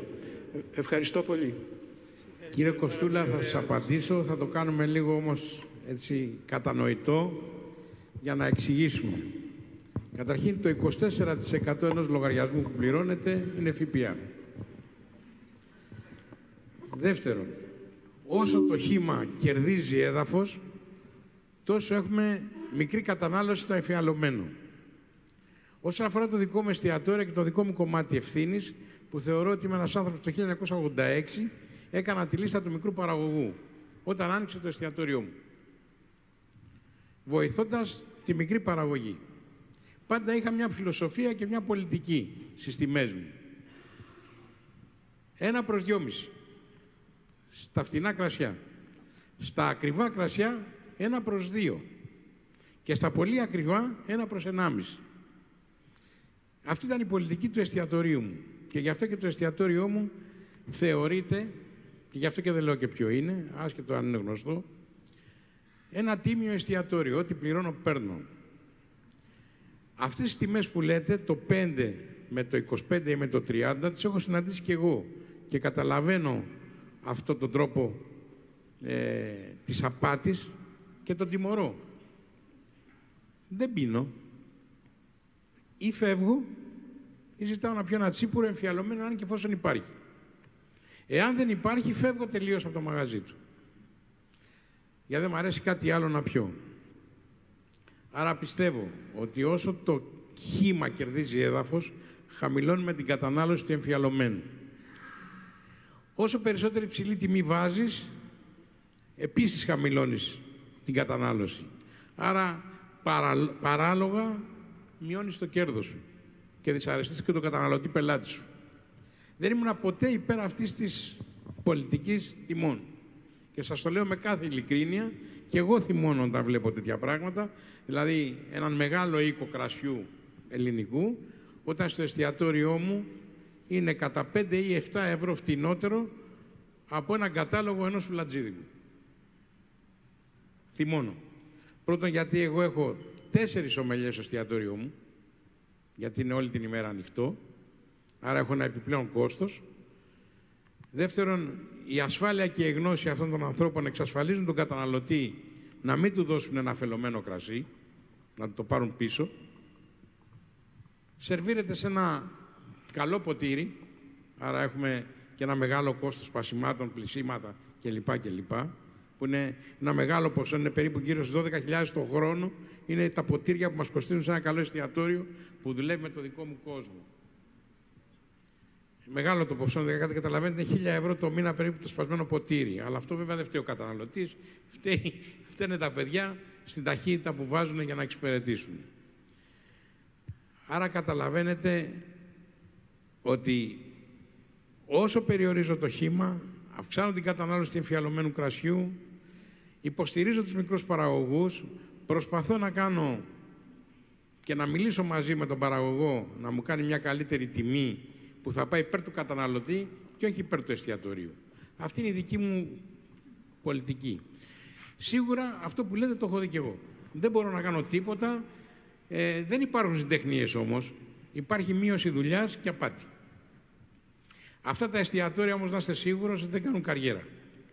Ο κόσμος θα το τιμωρήσει. Ή σήμερα ή αύριο ή σε λίγο καιρό. Δεν ξέρω αν σας κάλυψα, αλλά δεν μπορώ να πω και τίποτα άλλο.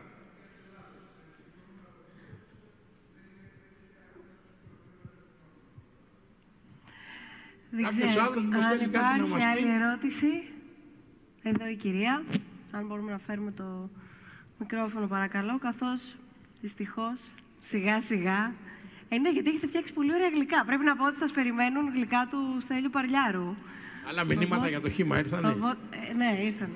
Εγώ θέλω, θέλω να πω κάτι, αλλά θα, θα, το, πω, θα το πω φεύγοντας μάλλον. Ε, ένας γνωστός μου βρίσκεται εδώ στην αίθουσα, γιατί αυτοί είμαστε και πρέπει να είμαι και εγώ ειλικρινής. Μου έχει φέρει αγαπημένη χυμαρακή από την Τίνο. Τι να δώσω. Έτσι, για να τα λέμε όλα, να είμαστε ρεαλιστές. Την ερώτηση θα την ακούσουμε. Βεβαίως έχει πάει το μικρόφωνο, σας ακούμε. Μας πείτε μία απλή... Ακούγεται; Λίγο πιο κοντά, αν μπορείτε, το μικρόφωνο. Ακούγεται; Ναι. Ωραία. Επειδή θίχτηκε το θέμα, θα μας πείτε μια απλή χρήση ή συνταγή του κρόκου.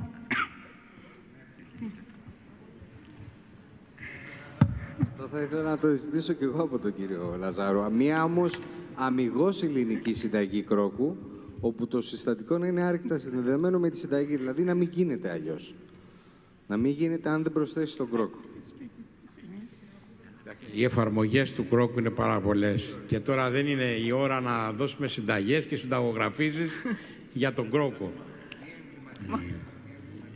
Εμβληματική είναι ο ίδιος ο κρόκος. Ο ίδιος ο κρόκος έχει τη δική του αξία. Πάνω απ' όλα πρέπει να σας πω ότι μπορείτε στο ρόφημα και όλες τις ώρες να το Έχουμε απολαύσετε. επίσης να δοκιμάσουμε μετά. Ναι, μας ναι, έχει ναι. φέρει ο Βασίλης, ε, μας έχει φέρει ρόφημα με κρόκο κοζάνης.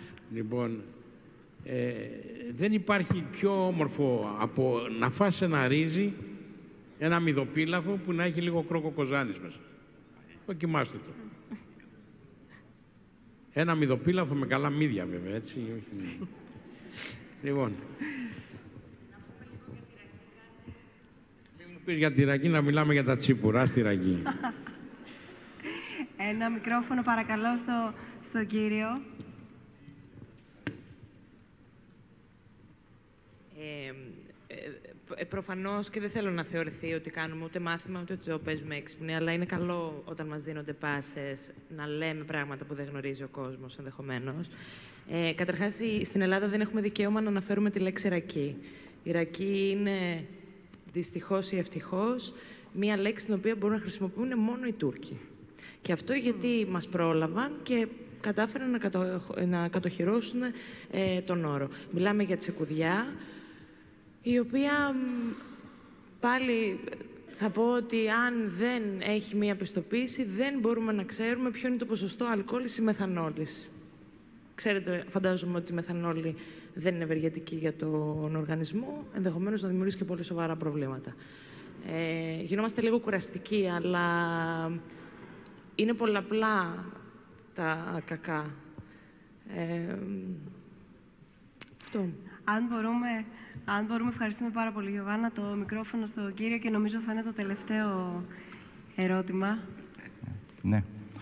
Γεια σας, είμαι ο Τίμος ο Πετρίδης. Έχω βάλει και εγώ το λιθαράκι μου ξεκινώντας από το 87, λίγο μετά από τον κύριο Λαζάρου. Ήμουν θειασότης του στα πρώτα του βήματα και τότε τον γνωρίζαμε τον Λαζάρου λίγοι επαΐοντες, λίγοι ενδιαφερόμενοι.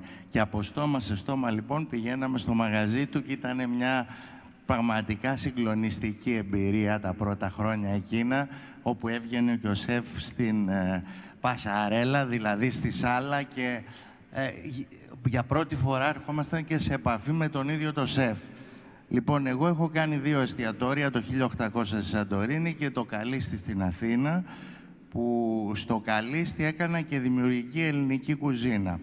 Λοιπόν, ήθελα να τελειώσω με μια νότα αισιοδοξίας, γιατί άκουσα μερικές γκρίνιες από το πάνελ ότι δεν έχουν γίνει πράγματα, ε, η Ελλάδα φταίει που είναι μίζερη, ότι είμαστε ακόμα πίσω. Όταν ξεκινήσαμε λοιπόν το 86 και το 87, πράγματι ήμασταν πολύ πίσω. Σήμερα, τόσα χρόνια μετά, είμαστε πολύ μπροστά. Έχουμε πιάσει τα ευρωπαϊκά στάνταρ, η κουζίνα η ελληνική εγώ νομίζω ότι είναι γνωστή σε παγκόσμιο επίπεδο. Ε, βιβλία υπάρχουν και έχουν γραφτεί πολλά. Αν πάτε σε μια βιβλιοθήκη ή σε, μια, σε ένα βιβλιοπωλείο θα δείτε ολόκληρο τομέα με βιβλία μαγειρικής. Καλά, καλύτερα και χειρότερα. Πάντως υπάρχει βιβλιογραφία και μάλιστα και ο ΕΟΤ έχει βγάλει δύο βιβλία και στα αγγλικά και στα ελληνικά για την ελληνική κουζίνα. Επίσης έχει βγει βιβλίο για όλα τα υλικά που υπάρχουν, τα ε, ονομασίας προέλευσης και τα υπόλοιπα που υπάρχουν σε όλη την Ελλάδα. Εξαντλημένα και καταπληκτική οδηγή μαγειρικής. Ένας από αυτούς είναι αυτός της κυρίας Κόχυλα, που νομίζω ότι δεν κυκλοφορεί πλέον, δυστυχώς, δυστυχώς γιατί είναι ένα βιβλίο σταθμός για την ελληνική κουζίνα, έτσι δεν είναι. Ε, άρα λοιπόν, η, επίσης, τον κύριο Λαζάρο το 86 τον ήξερα εγώ και 5-6 άλλοι. Τώρα τον ξέρει όλη η Ελλάδα, γιατί έχει μαγειρέψει στην, ε, στην τηλεόραση. Και έχουν γίνει και πολλές εκπομπές που γυρνάει ο κόσμος, που γυρνάνε οι παρουσιαστές χωριό με χωριό και παρουσιάζουν τις συνταγές. Άρα νομίζω ότι βρισκόμαστε σε καλό δρόμο. Και ευελπιστώ ότι θα πάμε ακόμα καλύτερα. Ευχαριστώ. Αμήν. Λοιπόν, ένα τελευταίο ερώτημα, ένα ακόμα ερώτημα. Θα παρακαλέσω πολύ μόνο όσο πιο σύντομα. Θέλει να κάνει και η Έφη Λαζαρίδου μια... Επίσης θα ζητήσω πολύ σύντομη τοποθέτηση αφού ακούσουμε το ερώτημα γιατί θα πρέπει να, να ολοκληρώσουμε. Καλησπέρα. Συγχαρητήρια όλους. Το SNFCC represents these dialogues. I express my sincere thanks and con congratulations. I have to ask uh, Mr. Lazarus and frontline uh, personalities to be incorporate, to be studying to the young peoples, to be find this uh, aroma cuisine, to serve the family, to feel happiness because all the peoples are watching every time on your participations but cannot meet in contact with you.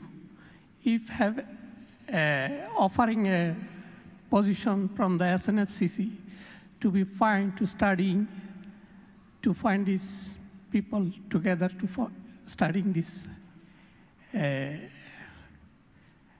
aroma cuisine. Thank you all.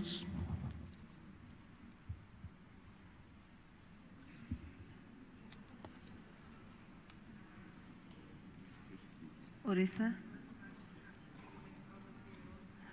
Ναι, ίσως... Ε, ε, ε, ναι, και ίσως εν συνεχεία θα μπορούσε διαδικτυακά από εκεί και πέρα η οποιαδήποτε πρόταση να σταλεί ως ήθιστε άλλωστε στο, στο, στο Ίδρυμα Σταύρος Νιάρχος και από εκεί και πέρα βεβαίως οτιδήποτε ε, παραπάνω σε μορφή ερώτησης προς τον κύριο Λαζάρου το προωθούμε και αναλόγως ε, εξελίσσεται. Αν υπάρχει κάποιο πρόγραμμα, ναι. Ναι. Λοιπόν, πάρα πολύ σύντομα. Έφη, ε, Πολύ σύντομα. Πολύ Απλά σύντομα. Να πω το εξής. Ε, επειδή μιλάμε για την παραγωγή του τροφίμου, για την αγροτική παραγωγή, για πράγματα τα οποία είναι απτά. Έχει ένα βιβλίο ο Αλέντε Ποτών, το «Οι χαρές και τα δεινά της εργασίας» και λέει ότι στα σημερινά επαγγέλματα είναι πάρα πολύ δύσκολο να βρεις κάποιο που μπορείς στο τέλος μιας μέρας, μιας περίοδου, να διαπιστώσεις το απτό φυσικό αντικείμενο του κόπου σου, του μόχθου σου, της ενέργειάς σου. Και έχουν την ευλογία οι άνθρωποι που είναι α, παραγωγοί, αγρότες, μάγειρες, σεφ, να έχουν αυτή τη χαρά. Αυτό ήθελα να πω. Σε ευχαριστούμε πολύ και κάτι ακόμα. Επειδή η αλήθεια είναι ότι βρισκόμασταν σε πάρα πολλές συζητήσεις μαζί με όλους τους ανθρώπους που κάνουν αυτά τα πάρα πολύ ωραία μονοπάτια γαστρονομίας σε αυτό το παράδεισο που ονομάζεται Ετίνος, το Food Paths, ε, επειδή είναι προς τιμήν τους το ότι αφήνουν τις επιχειρήσεις τους στην άκρη για να ενωθούν και να μην προβάλλουν την κάθε τους επιχείρηση. Για τον λόγο αυτό δεν καταφέραμε να συνεννοηθούμε ώστε να είναι μέσω Skype κάποιος μαζί μας.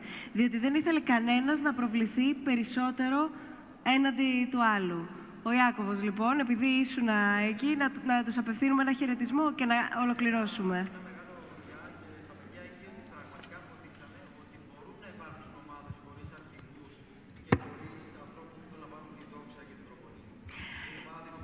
Ευχαριστούμε πάρα πολύ ε, και πριν ε, ολοκληρώσουμε εντελώς τη σημερινή μας συνάντηση με πολύ ωραίες γεύσεις και ωραία γλυκά.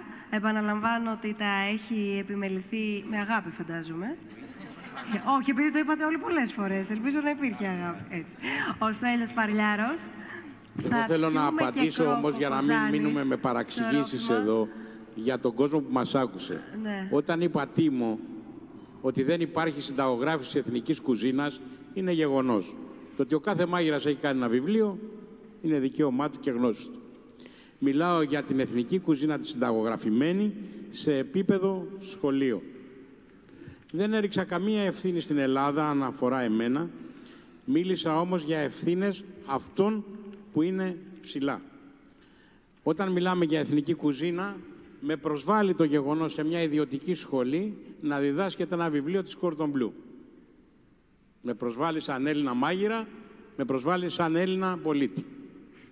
Άρα, για να το ξεκαθαρίσουμε αυτό. Δεύτερον, δεν έγινα γνωστός από την τηλεόραση, αλλά από το ήθος μου και από τη δουλειά μου. Εγώ στην τηλεόραση έδωσα ήθος. Αυτό πήγα να δώσω σε μια τηλεοπτική εκπομπή που έβγαλε μαγείρους.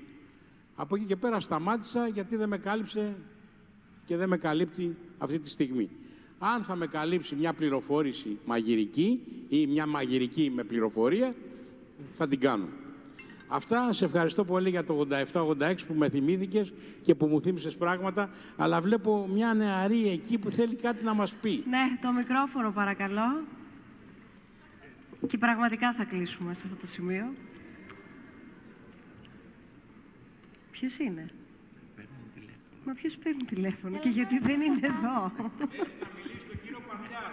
Ορίστε. Ορίστε. Στο περίπου.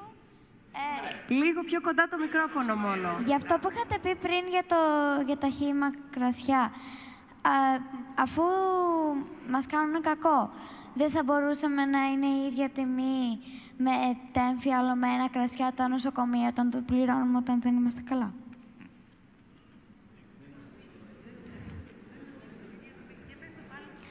Δηλαδή, όταν, όταν πάθεις κάτι, κα- αυτό το κακό από τα χύμα κρασιά, μετά δεν θα είναι το ίδιο ποσό που θα πληρώσεις με, με το να πάρεις ένα εμφιαλωμένο κρασί. Από το να πάθεις δηλαδή κακό και αυτό που θα σου κοστίσει στο να γιατρευτείς, να το πω απλά.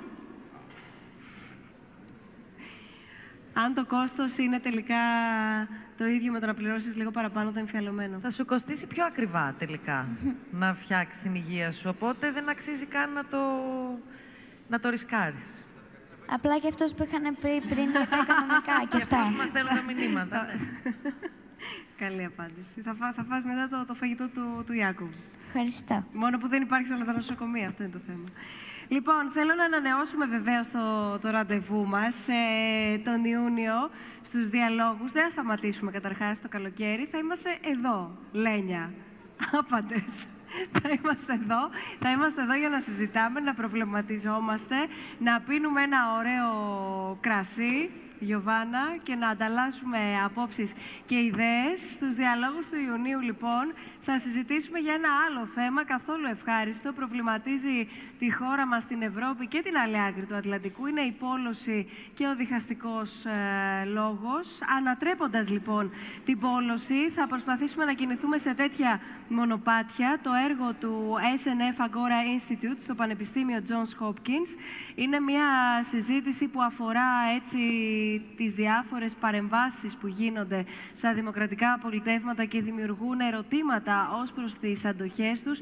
Μια θεματική που βλέπουμε πολύ συχνά να απασχολεί. Έχουν ήδη ανοίξει οι εγγραφές για τις 20 Ιουνίου, οπότε όσοι ενδιαφέρεστε μπορείτε να μπείτε στο site του Ιδρύματος snf.org στο, στην κατηγορία που θα βρείτε τους διαλόγους και να εγγραφείτε στους διαλόγους του Ιουνίου. Στους διαλόγους του Ιουλίου θα χρειαστώ λίγη βοήθεια, γιατί θα μιλήσουμε για το ποδόσφαιρο. Εδώ τα πράγματα θα γίνουν αρκετά δύσκολα και για τις δυο μας, νομίζω, Λένια, αλλά, αλλά θα τα καταφέρουμε. Να, να είσαι εδώ, Στέλια, να μας βοηθήσεις. Έτσι, έτσι πάρα πολύ εύκολα θα τα καταφέρουμε. Μουντιάλ λέει και ποδόσφαιρο και μπάλα και... Εντάξει. Γιατί δεν κάνεις μια πρόταση με μαγιό στο κανάλι; Τι να κάνω μια... Στην επόμενη συνάντηση με μαγιό στο κανάλι. Όχι, όχι, ας είμαστε ειλικρινείς, θέλω πραγματικά. Ε, α, έχει γίνει αυτή η πρόταση. Αυτή είναι η πρόταση. Έχουμε και τον Αύγουστο μπροστά μας. Με είδατε ότι σταμάτησα στον Ιούλιο. Τον Αύγουστο ποιος ξέρει. Μπορεί να είμαστε με μαγιό στο κανάλι ή κάπου αλλού και να συζητάμε διαφορετικά. Θέλω να σας ευχαριστήσω και να σας ευχαριστήσουμε πάρα πολύ όλους όσοι είσαστε εδώ μαζί μας και διαδικτυακά όμως. Ραντεβού τον Ιούνιο.